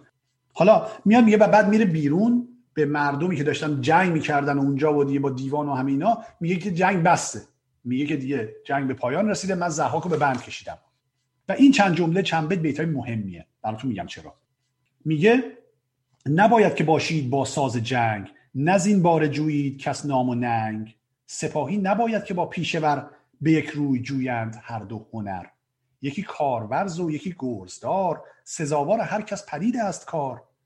میاد میگه هر کسی بره کار خودشو بکنه. چون همه مردم اومده بودن واقعا کمک داشتن جنگ می‌کردن. گفتش دیگه جنگ بسته و اون کسی که کشاورز برزگره اینا شما بریم کار خودتون برسید و جنگی و رزمی هست که باید جنگ بکنه. به بند اندر است آنکه ناپاک بود. جهان راز کردار او باک بود. شما دیر مانید و خرم بوید. به رامش سوی ورزش خود روید. ورزم یعنی کار دیگه. میگه هر کسی بره کار خوش انجام بده و کسی کارش با کسی دیگه قاطی نشه. این چند بیت رو براتون خوندم که این نکته رو براتون بگم. سی سال پیش سال 1369 آقای احمد شاملو که شاید بشناسیدش حتما می‌شناسید. شاعر معروف شاعر برجسته معاصر. در دانشگاه برکلی ایشون یک سخنرانی داشتم یا یه مجموعه سخنرانی مجموعه جلساتی داشتم که بسیار سر و صدا کرد. ایشون در این سخنرانی ها اومدن گفتن که یک تعبیر عجیب و غریبی از شاهنامه کردن. اومدن گفتن که زحاک اصلا آدم بدی نبوده. زحاک رو بد جلوه دادن. گفته بود زحاک کسی است که اومده طبقات رو از بین برده. دقت کنید اول داستان میگه دیوان و مردم اینا هم, هم قاطی شدن. و میاد میگه جمشید اومده بود مردم رو طبقه طبقه کرده بود. قطع کرده باشید. گفتم یه چهار گروه مردم تقسیم کرده بود. میاد میگه اومد مردم و دیوان همه رو یکی کرد. حالا اینجا دوباره فریدون اومده دوباره اینا رو میگه جدا کنه. یعنی اشاره می‌کنه در واقع اتکا می‌کنه به همین چند بیت. مثلا. و میاد میگه که اینجا میاد میگه کشاورزا برن کار خوش می‌کنن رزمیان کار خوششون بکنن. میاد میگه فریدون طرفدار جامعه طبقاتی بوده و زحاک طرفدار جامعه بی طبقه و فردوسی هم چون یک فئودال بوده یک زمیندار بوده و طرفدار یک همچین جامعه طبقاتی بوده اومده به این شکل مثلا زحاک بد نشون داده. که واقعا خیلی تعبیر عجیب و غریبیه. چون اصلا تمام این داستانه همونجوری که من براتون توضیح دادم اینا برمیگرده به ریشه های اوستایی و ریشه های کهن ایرانی. اول که فردوسی رو خوش در نیورد. فردوسی رو از شاهنامه ابو منصوری نقل کرده که اونها از خدای نامه ها میان و این از ریشه های اسطوره‌ای ما میان اجیده ها و اون اجیده ها که سپوزه شش چشم بعدا تبدیل شده به زحاک واقعا تعبیر ایشون تعبیر درستی نیست. که البته یه آقای دیگه هم هستش به نام علی حسوری. که به نظر میاد که آقای شاملی یه مقدار از صحبت از ایشون برداشت کرده که پیش از ایشون مقالاتی نوشته بود در این زمینه و هر دو اینها یه جورایی تفکرات کمونیستی داره حتما می‌دونید دیگه چپ بودن و یه مقدار شاید این از اونجا میاد این تفکرات. فقط خواستم بهش اشاره بکنم چون به همین چند بیت اشاره می‌کنه آقای شاملو و اینو میاد میگه که این نشون که ضحاک هم لزوما آدم بری نبوده بعدش کردن در تاریخ. بگذاریم. به هر حال بعد از این فریدون صحبت رو می‌کنه و بعد زحاک رو می‌بره که در کوه دماوند به بند کنه. حالا چرا کوه دماوند اینجا میگه؟ در واقع نمی‌بره که بندش بکنه. سروش بهش میگه که ببر اینو و در بین دو کوه ببرش اونجا. و فریدون میبرش اونجا که بخواد اونجا بکشتش دیگه. همین راند او را به کوهندرون همین خواست کردن سرش را نگون. می‌خواست اونجا بره بکشتش همانگه بیامد خجسته سروش. دوباره سروش میاد. به چربی یکی راز گفتش به گوش. یک راز در گوش فریدون میگه. تو شاهنامه نمیگه که این راز چیه. اما این راز رو ما می‌دونیم چون در اسطوره ها هست. و من در ادامه صحبت ها براتون خواهم گفتیم خب که این بسته را تا دماوند کوه ببر همچنین تا زنان بیگروه میگه اینو ببندش و ببرش تا دماوند کوه. و تا زنان هم یعنی خیلی سریع و تند بیگروه میگه کسی با خود نبر. تنها برو. بیاورد زحاک رو چون نوند به کوه دماوند کردش به بند. چو بندی بر آن بند بفزود نیز نبود از بد بخت مانیده چیز. یعنی فریدون گوش داد رفت و اینو برد به کوه دماوند. تازه به بندایی هم که داشت بندای دیگه هم اضافه کرد و به کوهندرون جای تنگش گزید. نگه کرد قاری بنش ناپدید. یه قاری پیدا کرد که تش اصلا دیده نمی‌شد. رفت اونجا و بیاورد مسمارهای گران. به جایی که مغزش نبودن در آن. فرو برد و بستش بدان کوه باز بدان تا بماند به سختی دراز. مسمار یعنی میخای آهنی رفتش اونجا توی قاری که تهش اصلا دیده نمی‌شد رفت اونجا زحاک رو به بند کرد و با میخ آهنی هم خواسته زنجیراشو یا بندشو محکم کرد. ببستش بران گونه آویخته و زو خون دل بر زمین ریخته. می در حالی که حتی خون داشت ازش می‌رفت آویزونش می‌کنه اصلا از اونجا. به بستش برای گونه آویخته. یعنی برعکس خلاصه زحاک رو اونجا به بند می‌کنه در کو و این پایان داستانه. یعنی بعد از این فردوسی دیگه ادامه نمیده داستان زحاک پس می‌فهمیم که زحاک کشته نمیشه بلکه به دست فریدون در کوه دماوند به بند کشیده میشه که حالا این داستانش چی هست در ادامه خواهم گفت براتون. اما در پایان این داستان چند بیتی رو فردوسی از خودش میگه مثل بقیه داستان های دیگه این ابیات رو میگه که ابیات بسیار معروفی هستن. دو بیتش رو حتما شنیدید که می‌خونم براتون. بیا تا جهان را به بد نسپریم به کوشش همه دست نیکی بریم. نباشد همین نیک و بد پایدار همان به که نیکی بود یادگار. همان گنج دینار و کاخ بلند نخواهد بودن مرد تو را سودمند. سخن ماند از تو همی یادگار سخن را چنین خارمایه مدار. فریدون فرخ فرشته نبود ز مشک و ز انبر سرشته نبود. به داد و دهش یافت آن نیکوی. تو داد و دهش کن فریدون تویی این دو بیته که خیلی معروفه. یه باری براتون می‌خونم. فریدون فرخ فرشته نبود ز مشک و ز انبر سرشته نبود. به داد و دهش یافت آن نیکویی تو داد و دهش کن فریدون تویی. فریدون ز کاری کردی زدی نخستین جهان را بشست از بدی. یکی پیشتر بند زحاک بود که بیدادگر بود و ناپاک بود. و دیگر که گیتی ز نابخردان بپردخت و بستد ز دست بدان. دقت کنید من میگم و دیگر یا و دیگر. ولی اصل این هستش او دیگر. اگه دقت کرده باشید من گفتم که من سعی می‌کنم شاهنامه رو با لحجه و زبان امروزی بخونم که میاد شاید دلپذیرتر باشه براتون. ولی در شاهنامه ما این و و ربط نداریم. و ربط عربیه. در شاهنامه هر جایی که ما این داریم اوه. پس درسته این باید بگیم او دیگر که گیتی ز نابخردان به پردخت و بستد ز دست بدان. سه دیگر که کین پدر باز خواست جهان ویژه بر خیشتن کرد راست. پس میگه فریدون سه تا کارو کرد. کار اول اینکه زحاک از بین برد. زحاک پرید و اهریمنی رو. دومی که گیتی رو از دست نابخردان گرفت و دست بدار رو کوتاه کرد و سومی که کین پدرش رو خواست. انتقام پدرش رو گرفت و جهان ویژه بر خیشتن کرد. راست چون فریدون پادشاه میشه بعد از این. پس میگه بر وقت مرادش شد جهان بعد از این. و بعد چند بیت دیگه هم داریم آخر سر که به نظر من عجیب این چند بیت اصلا باید جاش اینجا نباشه. به نظر میاد پایان داستان فریدون باید باشه جای این. ولی خب اینجاست الان حداقل تو این نسخه. چون در پایان داستان فریدون رو میگه انگار و در واقع الان افسوسی که می‌خوره از ده رو اینها هدفش در واقع زحاک نیست ناراحت نیست که زحاک مثلا به بند کشیده شده. در فریدون داره میگه. میگه جهانا چه بد مهر و بد گوهری که خود پرورانی و خود بشکری. نگه کن کجا آفریدون گرد که از تخم زحاک شاهی ببرد. ببود در جهان پنجصد سال شاه. به آخر بشد ماند از او جایگاه. پس میگه 500 سال پادشاهی می‌کنه فریدون. ولی جهان جهان دیگری را سپرد. این کلمه خیلی قشنگه. جهان جهان جهان دومی این جهنده. یعنی چیزی که دستت میره. جهان جهان دیگری را سپرد.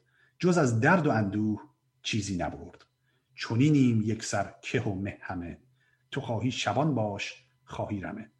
ببینید یه جورایی پایان داستان فریدون رو میگه. واسه میگم این به نظر میاد پایان داستان فریدون باید باشه. میگه جز از درد و اندوه چیزی نبرد. یعنی که پایان داستان فریدونه که دوستانی که می‌دونن می‌دونن که پایان داستان فریدون بسیار غم انگیزه. و من خیلی خوشحالم که داستان ما در واقع happy ending داشته امروز. پایان خوب داشته. با داستان ضحاک تموم کردیم که آخرش ضحاک به بند کشیده میشه و فریدون پادشاه میشه. چون بعضی داستان شاهنامه بسیاری از داستان شاهنامه متاسفانه پایان غم انگیز دارن و تراژدی هستن در واقع. ولی خوشبختانه داستان ضحاک اینجوری نبود. خب پس این پایان داستان ما. قرار بود از کیومرث تا فریدون بگیم. از کیومرث شروع کردم و به فریدون به پایان رسوندیم. داستان از فریدون تا بعد رو میسپاریم به بعد.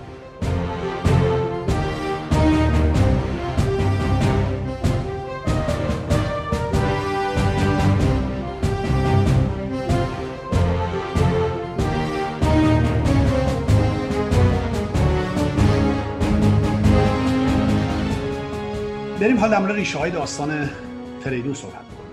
دقت کردید در مورد زحاک صحبت کردم در مورد افراد دیگه صحبت کردم. براتون در مورد فریدون گفتم که این جلسه صحبت می‌کنم. امروز بیشتر صحبتمون در مورد فریدونه. فریدون رو ما در اوستا داریم و در وداها داریم. یعنی فریدون هم مثل زحاک مثل جمشید یک شخصیت هندو ایرانیه. بسیار کهنه. و نام فریدون در اوستا هست تراتونه تراتونه اینجوری خونده میشه. که در وداها نامش هست ترایتنه. ترایتن یا تراتونه در اوستا خیلی شبیه همه. و نام پدرش در اوستا هست آسفیه و در ودا هست آپتیه که دقت کنید من گفتم جلسه پیشم که نام اصلی پدر فریدون هست آتبین در پهلوی که این آتبین می‌تونیم بگیم از آسفیه میاد. ولی چون در وداها ما اینو داریم آپتیه می‌تونه آپتین از اونجا اومده باشه. پس آپتین و آتبین می‌تونه هر جفتش درست بوده باشه.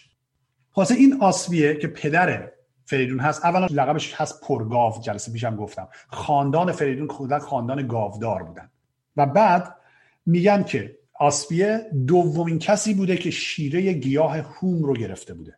گیاه هوم رو که براتون توضیح دادم که یک گیاه مقدس هست فشردنش به معنی یک قربانی کردن بدون خونریزی بوده انگار. یعنی نظر کردن بوده به درگاه اورامزدا. وقتی که شیره گیاه هوم رو می‌گرفتن انگار یک اتفاق خوبی براشون میفته اولین کسی که این کار رو می‌کنه براتون گفتم چیه پدر جمشید بود ویونگ خان که این کار رو می‌کنه و جمشید به اون داده میشه. آسفی پدر فریدون هم این کار رو می‌کنه شیره هوم رو می‌گیره و به او فریدون داده میشه. کس دیگه ای که این کار رو می‌کنه سریعته هست که پدر گرشاسبه اون هم شیره هوم رو می‌گیره و گرشاسب او داده میشه. و چهارمین نفری که شیره گیاه هوم رو می‌گیره شخصی است به نام پروشسب که پروشسب شیره گیاه هوم رو می‌گیره و پسری به او داده میشه به نام زرتشت. پس این چهار نفر در اسطوره های ما و در اوستا که در هومیشت اینا شرحشون اومده شیره گیاه هوم رو می‌گیرن. در وداها فریدون یا همون ترایتنه کسی هستش که اون اجده های سسر رو می‌کشه که گفتم نامش هست داسه. گفتم اجده های طوفان هست اصلا. اون رو می‌کشه. و در اوستا هم همین کار رو تراتاونه می‌کنه که البته اون رو نمی‌کشه. در اوستا این کار انجام نمیشه. دقت کنید من متن اوستا رو براتون بخونم. ببینید براتون در مورد آبان یشت گفتم. گفتم یکی از یشت های اوستا یشت های کهن اوستا که به نظر میاد حتی ایدش در واقع از پیش از دوران زرتشت اومده یشت آبان هست. آبان یشت یا یشت اردویسور آناهیتا یا آناهید یا ناهید. که پهلوانان و شاهان مختلف در طول زمان میان قربانی می‌کنن نظر می‌کنن به پیشگاه او و از او چیزهایی رو تقاضا می‌کنن. که جلسه پیش گفتم براتون که زحاک میاد درخواست می‌کنه که چیکار بکنه؟ که جهان رو از آدمیان پاک بکنه.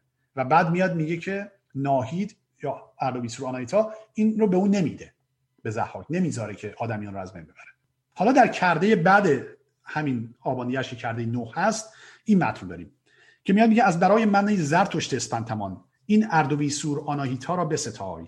کسی که از برای او فریدون پسر آسویه از خاندان توانا در مملکت چهار گوشه صد اسب هزار گاو و ده هزار گوسفند قربانی کرد و از او درخواست این کامیابی را به من ده ای نیک ای تواناترین ای اردویسور آنایتا که من به عجیده ها که سپوزه سکله شش چشم هزار چستی و چالاکی دارنده زفر یابم.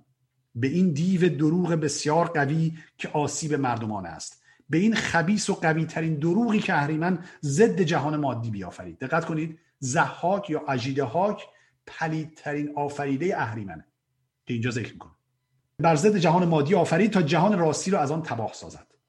حالا این آرزوی اولشه. آرزوی دومش ببینید چیه. فریدون نیایش که می‌کنه اینو می‌خواد.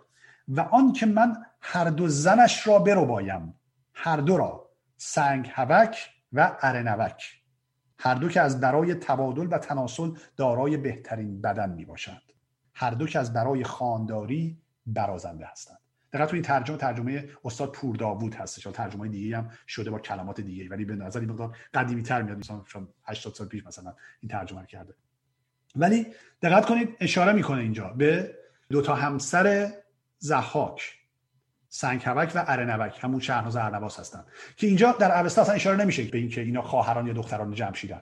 پس می‌تونیم یه توجیه بکنیم که مثلا حداقل از دوران جمشید نمونده تا آخر دوران زهر که هزار سالشون بشه. اینجوری حالا دل خودمون خوش می‌کنیم که خیلی اینجوری سنشون بالا نره. خانم‌ها خیلی حساسن رو بعد میگه که او را کامیاب ساخت اردویسور آناهیتا. کسی که همیشه خواستایی را که زور نصار کند زورم گفتم آب مقدسه. نصار کند و از راه راستین فدی آورد کامروا می سازد برای فروغ و فرش من او را با نماز بلند می ستایم پس این در آبانیش که میاد میگه که فریدون چی می‌خواد؟ و میاد یه آخر سرم اردویسور آناهیت اینو بهش میده. یعنی این اتفاق میفته و اون زحاک رو شکست میده و به همسرانش هم که بعد می‌خواسته برسه رسیده.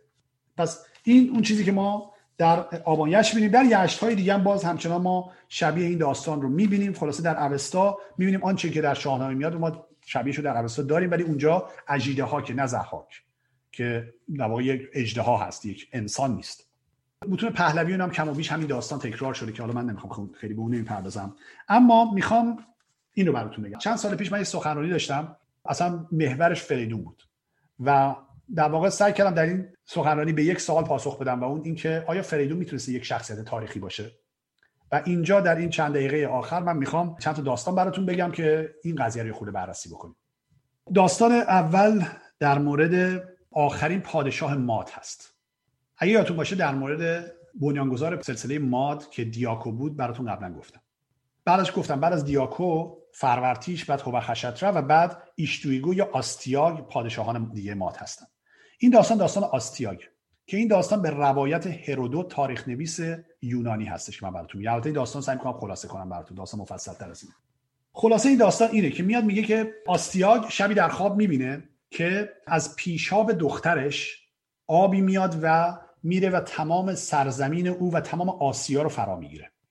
نگران میشه از خوابگزارانش می‌خواد که تعبیر این خواب رو بگن. و اونها میگن که تعبیر خوبی نداره این خواب. و تو باید دخترت رو نه به یک نجیب زاده مادی بلکه به یک پارسی بدی. چون در اون زمان پارسیان زیر سلطه مادها بودن. و اینم قبول می‌کنه آستیاگ و دخترش رو میده به کمبوجیه یا کامبیز که یک نجیب زاده پارسی بوده. بعد در سال همون اول ازدواج این دوتا دوباره خوابی می‌بینه آستیاگ. و در این خواب می‌بینه که از رحم دخترش تاکی رویده و این تاک تمام سرزمین او پایتخت او و بعد تمام سراسر آسیا رو فرا می‌گیره. باز تعبیر خوابش رو می‌پرسه از خوابگزاران و اونها میگن که تعبیر این خواب این هست که کسی میاد از ماندانا دختر تو و اون میاد تو رو از تخت زیر می‌کشه و پادشاهی رو از تو می‌گیره. دقت کنید چقدر شبیه داره میشه داستان ما. می‌خوام به اونجا برسم آستیاگ آژیدهاک زحاک. این ارتباط رو ببینید. و بعد اینکه خوابی می‌بینه که کسی میاد و تخت زیرش می‌کشه. و آستیاگ چیکار می‌کنه؟ همون کاری که زحاک می‌کنه. می‌خواد این نوزاد رو از بین ببره پیش از زمانی که بتونه به اونجا برسه که بیاد و این کار رو انجام بده. ولی فرقش اینه که اینجا این نوزاد می‌شناسه نوه خودشه. پس کاری که می‌کنه این که ماندانا رو از سرزمین پارس فرا می‌خونه پیش خودش و صبر می‌کنه تا این پسر به دنیا بیاد و بعد این پسر رو میده به یکی از مشاوران خودش که از خیشاوندانش هم بوده به نام هارپاگ میده به این و میگه برو این پسر رو سر نیست کن.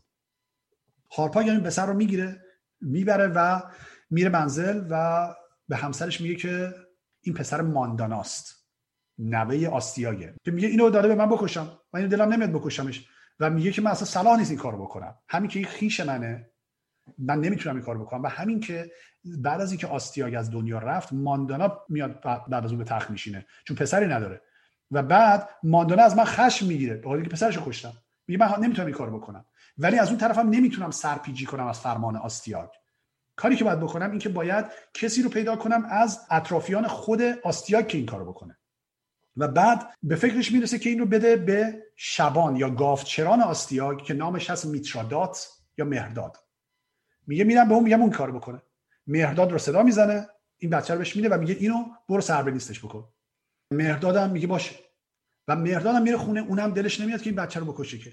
میره اونجا به خونه که می‌رسه اتفاقا همسر اون در اون زمان باردار بوده همون زمان بچه رو به دنیا آورده بوده که این بچه مرده بوده. به همسرش داستان میگه میگه من چیکار باید بکنم؟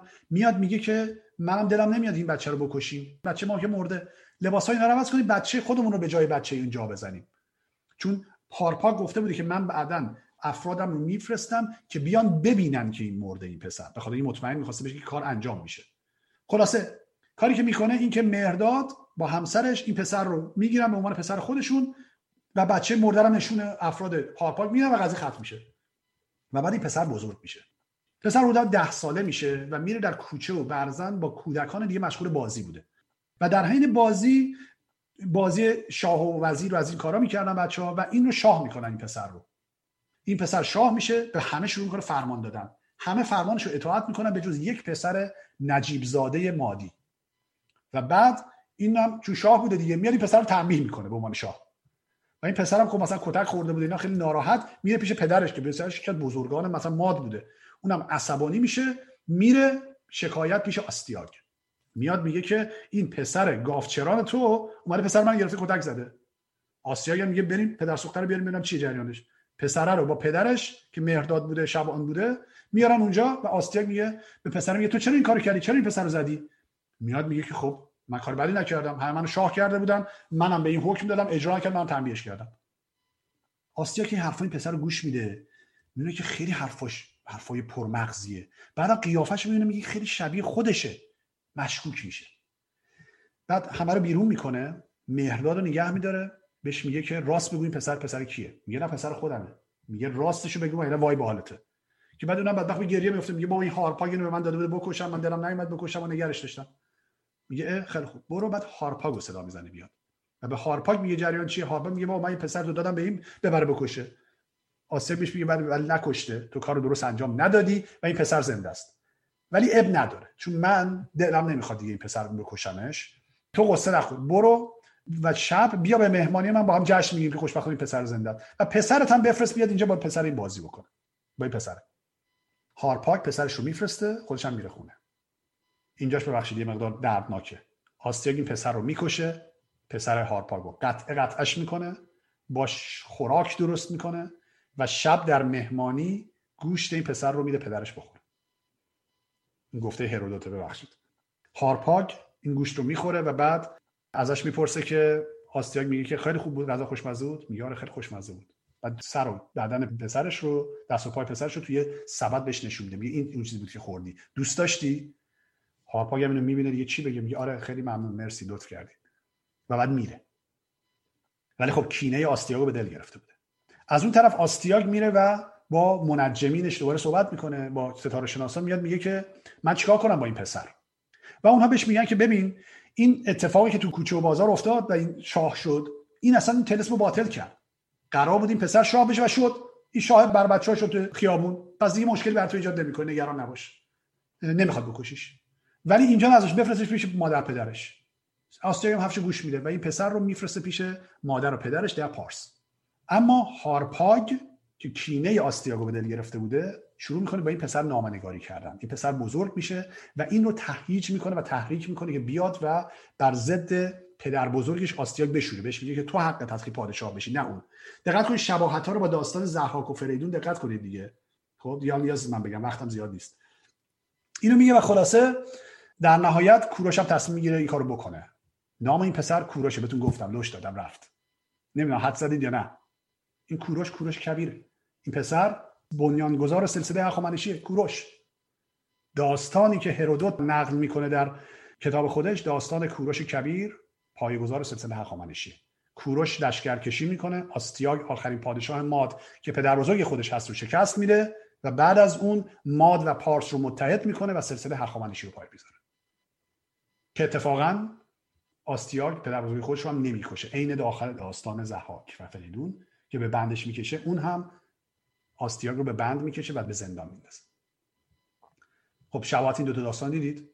فریدون یک شخصیت بسیار برجسته اساطیری ایران و کوروش شخصیت بسیار برجسته و مقدسی که ما در تاریخ داریمش انقدر به همه براش ارزش قائل هستن و این همه داستان دورش هست. از زلقرنین قرآن گرفته که میگن همین کوروش هست. تا نقلی که ما در متون یهودی داریم در مورد کوروش گفته میشه تا متنهایی مثل کوروشنامه که گزنفون یکی دیگه از تاریخ نویسان یونانی نوشته و در اون کوروش رو به عنوان یک شهریار آرمانی ستوده. و شباهت های داستان دیگه نیازی به گفتن دیگه. ببینید چقدر شبیه. پس می‌تونیم بگیم آیا فریدون کوروشه؟ خب قبل از اینکه بخوایم این نتیجه رو بگیریم یه داستان دیگه هم باید براتون خیلی سریع بگم. و اون داستان داستان یک شخصیت دیگه است که از فریدون هم در شاهنامه برجسته تر و مقدس تره و اون کیخسروه. کیخسرو بهترین شخصیت شاهنامه است بهترین پادشاه شاهنامه است. کیخسرو پسر سیاوشه و داستانی که به این داستان شباهت پیدا می‌کنه که می‌خوام براتون بگم اینه که افراسیاب پادشاه توران که اون هم مثل زحاک یک شخصیت پلیده در شاهنامه و بعد از زحاک پلیدترین شخصیت شاهنامه است در خواب می‌بینه که افرادی میان اون رو به بند می‌کشن و پیش تخت شاهی می‌برن که اون شاه بیشتر از 14 سال نداره. بچه و اون بچه خلاصه میاد و اون رو می‌کشه. حالا می‌کشه یا به هر به بند می‌کشه. در خواب افراسیاب اینو می‌بینه. و بعد بیمناک میشه. در همون زمان افراسیاب با سپاه ایران به فرماندهی سیاوش پسر کاووس در جنگ بودن. و وقتی که از خوابگزارانش می‌پرسه که تعبیر این خواب چیه اونها میگن که این تعبیر خوبی نداره و تو نباید با سیاوش جنگ بکنی. برو و راه آشتی رو پیش بگیر. و اون همین کار رو می‌کنه با سیاوش آشتی می‌کنه و سیاوش در یک سلسله ماجرایی که اتفاق میفته مجبور میشه از ایران جدا بشه و بره در یه سرزمین دیگه ای افراسیاب اون رو دعوت می‌کنه که بیاد به توران و در توران زندگی کنه. دختر خودش فرنگیس رو به اون میده.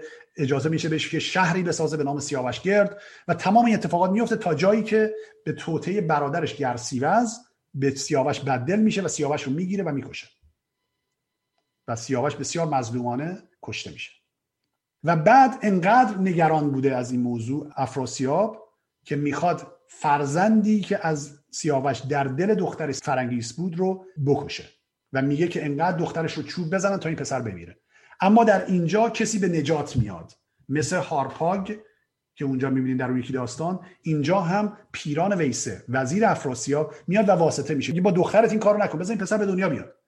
و بعد از اینکه پسر به دنیا میاد یه یه مقدار افراسیاب هم یه مقدار آتشش کم شده بوده و پیران واسطه میشه که این پسر رو نکشه میگه من این پسر رو میفرستم با شبانان بزرگ بشه. دقت کنید باز اینجا داستان شبان رو داریم می‌بینیم. با یه شبانی اونجا می‌بینیم که در داستان هرودوت می‌بینیم که یه شبانی کوروش رو بزرگ می‌کنه. اینجا هم می‌بینیم که یک شبانی که خسرو رو بزرگ می‌کنه. که خسرو پسر سیاوش و فرنگیس تا وقتی که بزرگ میشه و بعدا حالا طبق یک ماجراهایی برمیگرده به ایران پادشاه ایران میشه در یک سلسله جنگ هایی میره و افراسیاب رو شکست میده و می‌کشه. در اینجا افراسیاب کشته میشه برخلاف اون دو تا داستان دیگه. ولی باز شباهت ها رو می‌بینید.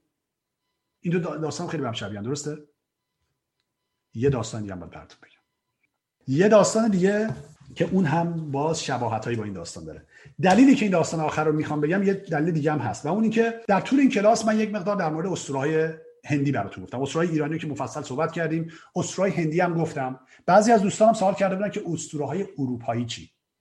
اگه دقت بکنید هندو ایرانی بخشی از اقوام هندو اروپایی بودن که اروپاییان زودتر جدا میشن و میرن به اروپا و بعد هندو ایرانی ها مدتی با هم زندگی می‌کنن تا اونها هم جدا میشن.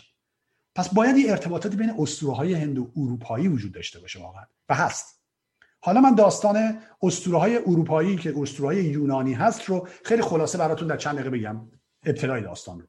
که حداقل یه مقدارم از اون اسطوره شنیده باشه اسطوره یونانی هم ببینید چه شکلیه اسطوره یونانی اینجوری شروع میشن که میان میگن در ابتدا هیچ چیز نبود به جز زمین به نام گایا و آسمان به نام اورانوس. و گایا زمین با آسمان خیره میشه عاشق آسمان پرستاره میشه.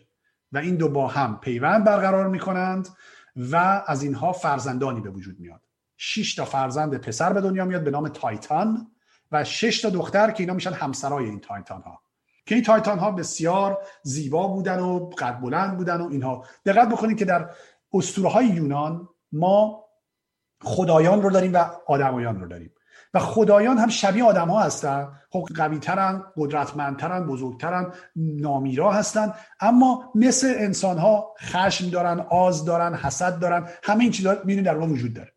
که حالا داستان ایلیاد و آدیسه و اینا رو که می‌بینید شما می‌بینید جنگ هایی که وجود داره خدایان هم یه جورایی وسط نقش دارن. به هر حال خلاصه این تایتان ها به دنیا میان و با هم ازدواج می‌کنن با شش تا خواهرشون اینها. اینا فرزندان در واقع زمین و آسمان بودن. اما بعد از این سه تا فرزند دیگه به دنیا میاره مادر زمین. دقت کنید دیگه شده بوده مادر زمین. در همه نگم همه در اکثر ملل مختلف زمین مادره و اینجا هم زمین مادر. گایا در اسطوره های یونانی مادر. و این مادر فرزندای دیگه به وجود سه تا فرزند به دنیا میاد که اینا خیلی عجیب غریب بودن. یه چشم بودن یکیشون نمی‌دونم رد بوده یکیشون برق بوده یکی سائقه بوده. اینا خلاصه خیلی جالب زبودن بودن زشت بودن. و بعد یه سری فرزند دیگه به دنیا میاره که اینا همشون 50 تا سر داشتن 100 تا دست. خلاصه این پدره اورانوس اصلا این فرزنده خوشش نمیاد میگه اینا چی چی قیافه عجیب غریب دارن؟ همه اینا رو می‌بره زیر زمین اینها رو اسیر می‌کنه. و گایا مادر خیلی ناراحت میشه از این موضوع فرزندانش بودن. می‌خواد که انتقام بگیره از این پدر. به فرزندانش که تایتان ها بودن میان میگه کی جرأت می‌کنه که بره و این پدر رو شکست بده؟ همشون میترسن هیچ کدوم حاضر نمیشن به جز یکیشون به نام کرونوس. کرونوس یکی از این تایتان ها میگه من این کارو می‌کنم. و میره نبرد می‌کنه با اورانوس با پدر و اورانوس رو شکست میده. و بعد از اون میشه پادشاه جهان. وقتی پادشاه میشه چون تجربه خودشو داشته تجربه پدرشو داشته نگران بوده که نکنه که فرزندان خودش هم همین بلا رو سر خودش بیارن. به همین خاطر وقتی که همسرش که اسمش هست رعا هر بچه به دنیا می آورده این بچه رو میخورده. یعنی پنج تا بچه به دنیا میاره حالا دو تا پسر و سه تا دختر. به دنیا میاره و این همه این پنج تا رو می‌خوره. و خب مادر ناراحت بوده دیگه رعا همسرش. تصمیمی که می‌گیره این که ششمین بچه که می‌خواد به دنیا بیاد اینو پنهان می‌کنه. با کمک مادرش که زمین بوده. قاطی نکردید نه همه با گایا مادر خاصه رعا که همسر کرونوس هست تایتان میاد و اینو پنهان می‌کنه. در یک قاری پنهانش می‌کنه در کوه. و اونجا فرزندش به دنیا میاره و حالا میگن جلوی کوه هم یه سری سر و صدا اینا زمین درست می‌کنه که صداش به گوش کرونوس نرسه. برای بچه گریه می‌کنه نشنوه. بعد بچه بزرگ میشه و از شیر بزی تغذیه می‌کنه. دقت کنید شباهت ها رو. اونجا از گاوی تغذیه می‌کنه از گاو جادویی تغذیه می‌کنه فریدون و اینجا از یک بز جادویی است که از شاخ شیر میومده و این پسر از این شیر می‌خوره و بزرگ میشه. این پسر نامش هست زئوس. زئوس بزرگترین خدای یونانی است. دقت کنید اینقدر نقش برجسته داره. از اون طرف داستان فریدون فریدون یکی از مهمترین شخصیت های شاهنامه است. شاید این جالب باشه براتون اینو بگم. فریدون کسی هست که بعد از مرگش بیشترین دفعات نامش در شاهنامه تکرار میشه. از همه شخصیت های دیگه بیشتر. یعنی مثلا می‌بینید رستم خب خیلی اسمش در شاهنامه هست. ولی وقتی رستم میمیره دیگه بعد از اون در داستانهای بعدی چندان به رستم اشاره نمیشه. اما همچنان تا پایان شاهنامه دائم ما اسم فریدون رو میشنویم. مثلا هر یه شاهی می‌خواد بگه من شاه خوبی هم میگه من مثل فریدونم. از اون طرف هم زئوس مهمترین خدای یونانی هست حالا زئوس چیکار می‌کنه؟ زئوس می‌خواد بره حالا با پدرش بجنگه. دقت کنید داستان فریدون زحوی یادتون میاد. میره بجنگه ولی همسرش همسر زئوس بهش میگه که الان زمانش نرسیده که تو بری بجنگی. تو نمی‌تونی با کرونوس بجنگی. یادت مادر فریدون فرانک بهش میگه تو نمی‌تونی بری بجنگی با زحاک صبر کن. میگه صبر کن. و بعد کاری که می‌کنه این همسرش میاد میره کرونوس رو فریب میده. یک گیاه دارویی بهش میخورونه که کرونوس اینو می‌خوره و همه این بچه‌هاشو بالا میاره. یعنی اونایی که تو شکمش بودن میان بیرون پنج تا که از این پنج تا گفتم دو تاشون پسر بودن که اسامیشون هستش حادث و پوزیدون که تو انگلیسی بهش میگن هیدیز و پوسایدن این دوتا با زئوس همدست میشن. یادتونه؟ فریدون دوتا برادر بزرگتر داشته. که اونا هم دستش میدن. عین همین داستان رو داریم. زئوس در پیش و برادرش پوزیدون و حادث هم پشت سرش میرن و کرونوس رو شکست میدن. کرونوس رو شکست میدن و کرونوس هم فرار می‌کنه. باز کشته نمیشه. کرونوس فرار رو برقرار ترجیح میده و زئوس میشه خدای خدایان. بریم باز این داستان این چقدر شبیه. خلاصه از این می‌خوام این نتیجه رو براتون بگیرم که داستانهای مختلفی که ما داریم در های مختلف ملل مختلف می‌بینیم همه اینها می‌بینیم که به یک جوری یک تم دائما درشون تکرار میشه. پس این چیزی که ما در اسطوره های مختلف می‌بینیم این به این معنی نیست که واقعیت تاریخی است. پس اگر که ما در مورد کوروش همین داستان رو میشنویم عجیب نیست. احتمال خیلی زیاد این داستان ها داستان واقعی نیستن. اینکه حالا کوروش به شکل معجزه آسایی زنده میمونه و مثلا چه جوری بزرگ میشه و چه اتفاقاتی میفته اینا یه جوری انگار از هم اسطوره ها داره میاد. این داستان های دائم و دائم خودش رو پیدا می‌کنه. حتی در شاهنامه مثال زدم. داستان فریدون که خصوصا چقدر شبیه همه. داستان هفت خانه رستم و هفت خانه اسفندیار خیلی شبیه همه. داستان فریدون و سهراب و مکالمهشون با مادرشون خیلی شبیه همه. درس قبل گفتم. دائم اسطوره خودش رو بازیابی می‌کنن و دوباره به شکل دیگه ای به وجود میان. لایه های مختلف اسطوره‌ای که قبلا براتون ذکر کردم رو می‌تونید اینجا ببینید پس به این راحتی نمیشه گفتش که فریدون شخصیتی تاریخیه. من می‌خوام این نتیجه براتون بگیرم اینجا. اما فریدون به هر حال در اسطوره های ما نقش بسیار برجسته داره در شاهنامه هم همینطور. همونجوری که گفتم جادویی رو به فریدون نسبت میدن و علم پزشکی رو حتی میگن فریدون آورده که اون رو هم باز در متون ما می‌بینیم. خب در مورد فریدون دیگه چیزی نمی‌خوام براتون بگم. چند دقیقه دیگه من وقت دارم برای اینکه یک سوالی که بسیاری از دوستان از من پرسیده بودن و مطمئنم شما هم دلتون می‌خواد بشنوید رو براتون بگم. در واقع داستان اسطوره رو به پایان ببرم براتون.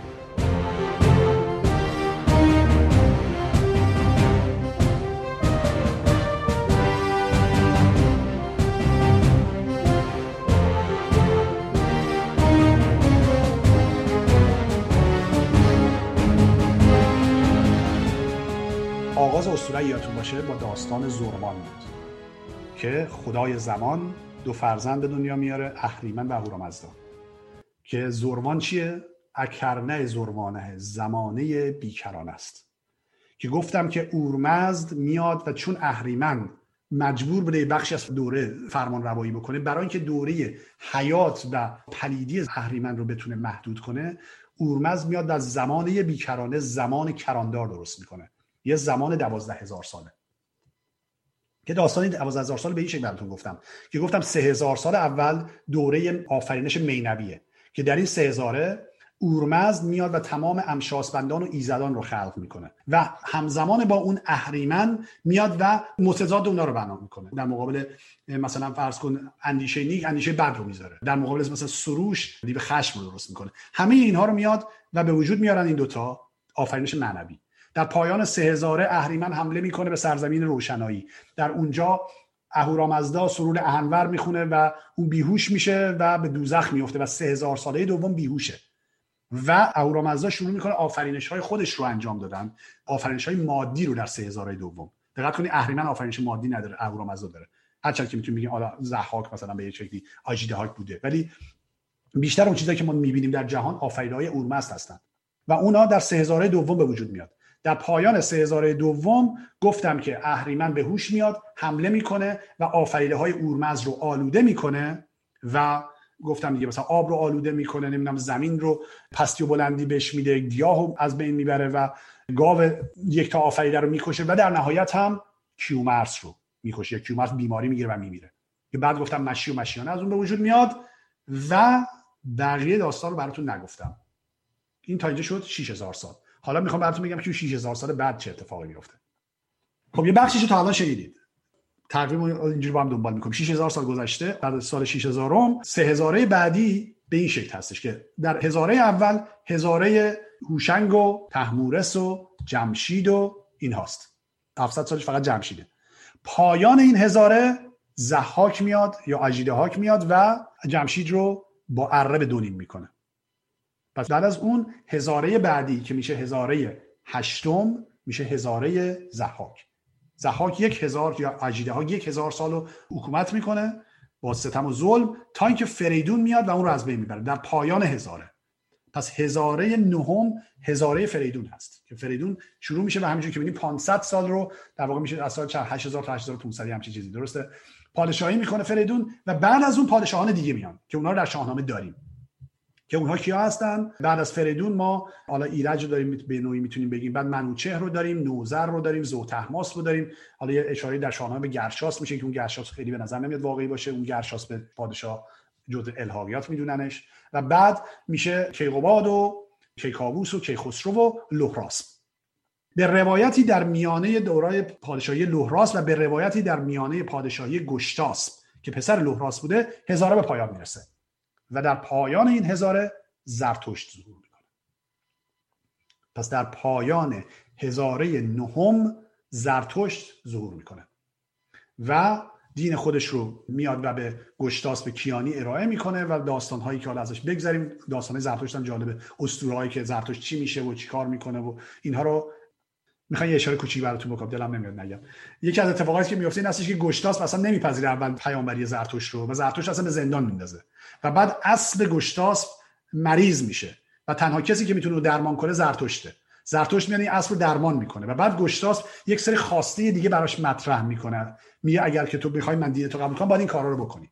اول اینکه میگه باید کاری بکنی که من برم و اون دنیا مگه نمیگه من میرم به گوسما میرم به بهشت. باید برم جایگاه منو در بهشت من نشون بدی که زرتشت این کارو می‌کنه من جایگاه بهش نشون میده. و بعد از اون میاد و یکی از پسرانش رو به نام پشوتن میاد و این رو عمر جاودانه بهش میده. بعد پسر دیگهش اسفندیار رو روینتن می‌کنه که در شاهنامه داریم داستانشون. توسط زرتوش در آب مقدس میگن که شستشو میشه و روینتن میشه. و بعد جاماس وزیر گشتاس رو کاری می‌کنه که بتونه آینده رو پیش بینی کنه که به همین خاطر هستش که اصلا در داستان هفت خانه اسفندیار که ما می‌بینیم در اونجا جاماس مثلا داد پایان داستان میگه میگه اتفاقی که میفته میگه برادر زریر کشته میشه در این داستان. یا حتی بعدا در داستان رستم و اسفندیار. خلاصه اینا رو جاماس میگه. و می‌دونه. پس دوران زرتشت هم تموم میشه به این شکل. هزاره زرتشت هم به پایان می‌رسه که حالا پادشاهان بعدی و اینا میان که بگذریم. در واقع دقت کنید 3000 سال مونده دیگه. از زمان زرتشت تا پایان زمان 3000 دیگه مونده. میان میگن در پایان هر کدوم از این 3000 یک نفر میاد. که اون یک نفر نجات دهنده است. که حالا این نجات دهنده خودش از کجا میادم داستانش جالبه. میگن که زرتشت با همسر خودش هووی. همبستر شده بوده. و بعد نطفه زرتشت در وجود این همسر بوده. و اون میره و در دریای هامون شستشو می‌کنه. و این نطفه وارد آب میشه و در آب میمونه. سه تا نطفه از زرتشت با صورت سه چراغ نورانی در کف این دریا میمونه. و در پایان هر هزاره یک دوشیزه باکره وارد اون آب میشه و از نطفه زرتشت باردار میشه. و این سه نجات دهنده به دنیا میان که اولین نامش هست هوشیدر یا هوشیدر که بهش هوشیدر بامی هم میگن یا بامی درخشان. دومی هوشیدر ماه هست و سومی سوشیانس یا سیوشانس که نجات بهنده نهایی همون چیزی که تو دینهای دیگه هم داریم مهدی موعوده. خب؟ که هر کدوم اینا وقتی میان یه مقدار از مشکلات حل می‌کنن یه مقدار جهان به بهتر شدن می‌برن. اما هزاره آخر داستانیه. هزاره آخر هزاره هست که در اون هزاره زحاک یا اجیدهاک بند پاره می‌کنه و از کوه دماوند پایین میاد دیوان رو دور خودش جمع می‌کنه و دوباره پادشاهی می‌کنه و شروع می‌کنه به قلق کردن و کشتن آدمیان که آدمیان زیادی کشته میشن و در اینجاست که سوشیانس میاد. سوشیانس نجات دهنده میاد نجات بخش میاد و کاری که می‌کنه اول میره سراغ روان فریدون. که اونو میاره بیدار می‌کنه میگه بیا و اجیده ها از ببر و فریدون میگه این کار من نیست. یعنی فریدون هم کم میاره دیگه. بعد این کار رو میسپرن به گرشاسب این گرشاسب معروف که گفتم بزرگترین پهلوان یکی از نقشایی که داره اینه. گرشاسب به دلیل گناهی که مرتکب میشه در خواب میره. سوشیانس میاد و گرشاس رو بیدار می‌کنه و گرشاس میره و زحاک رو می‌کشه. این دفعه دیگه کشته میشه. در پایان دوران دوازده هزار ساله زحاک کشته میشه. یا اجیدهاک و بعد مردگان زنده میشن. سوشیانس مردگان رو زنده می‌کنه. اونهایی که خوب بودن میان و به صورت جوان پانزده ساله مثلا به دنیا باز میگردن و اونهایی که گناه کرده بودن رو میفرستتشون به دوزخ. به نظر سه روز میرن اونجا توی دوزخ و جالب هستش که دوزخ دین زرتشتی به عنوان انگار یه بیمارستان بهش نگاه میشه. جایی هستش که افراد میرن در اون شفا بیابن. کسانی که گناهکار هستند کسانی هستند که در مقابل اهریمن ضعیف بودند. نه اینکه گناهکار گناهان اونا ضعیف بودند و فریب خوردن میرن اونجا انگار درمان میشن و برمیگردن و در پایان همه مردم چه اونایی که بد بودن چه اونایی که خوب بودن همه در واقع میان و خوب میشن.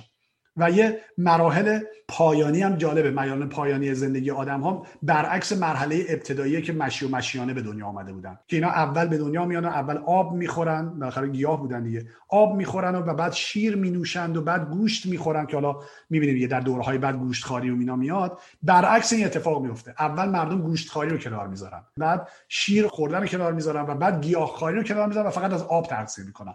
تا پایان دوران. و بعد به هر حال اهورامزدا و امشاسپندان و ایزدان همه جمع میشن با نیروهای بدی اهریمن نبرد می‌کنن و همه اونها رو بین می‌برن. همه اونها اونایی که هرکون متنازع بودن اندیشه نیک اندیشه بد اینا رو بین می‌برن متناظرشون رو و فقط اهریمن میمونه و آز. خیلی جالبه. آز و حرس و طمع با اهریمن این دوتا میمونن.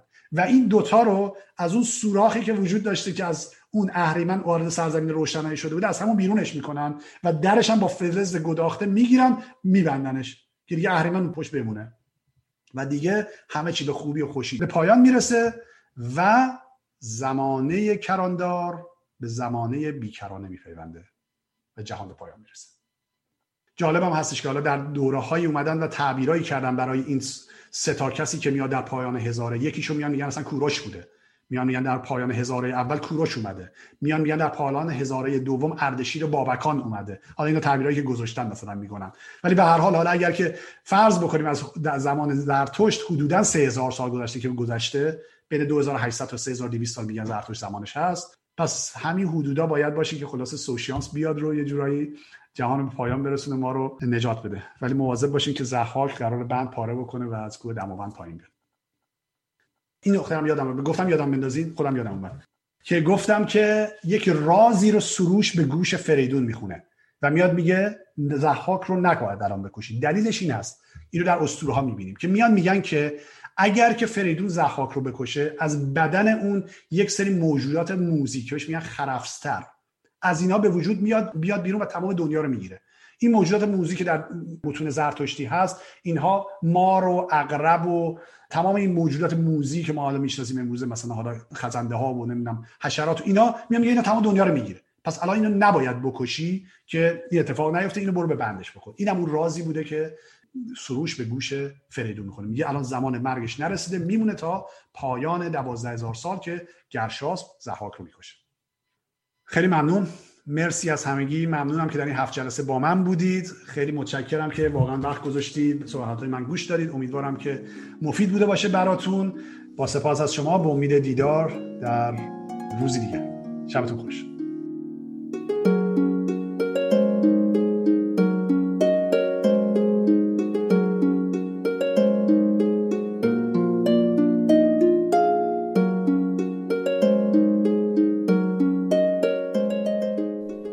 امیدوارم از این گفتار بهره برده باشید.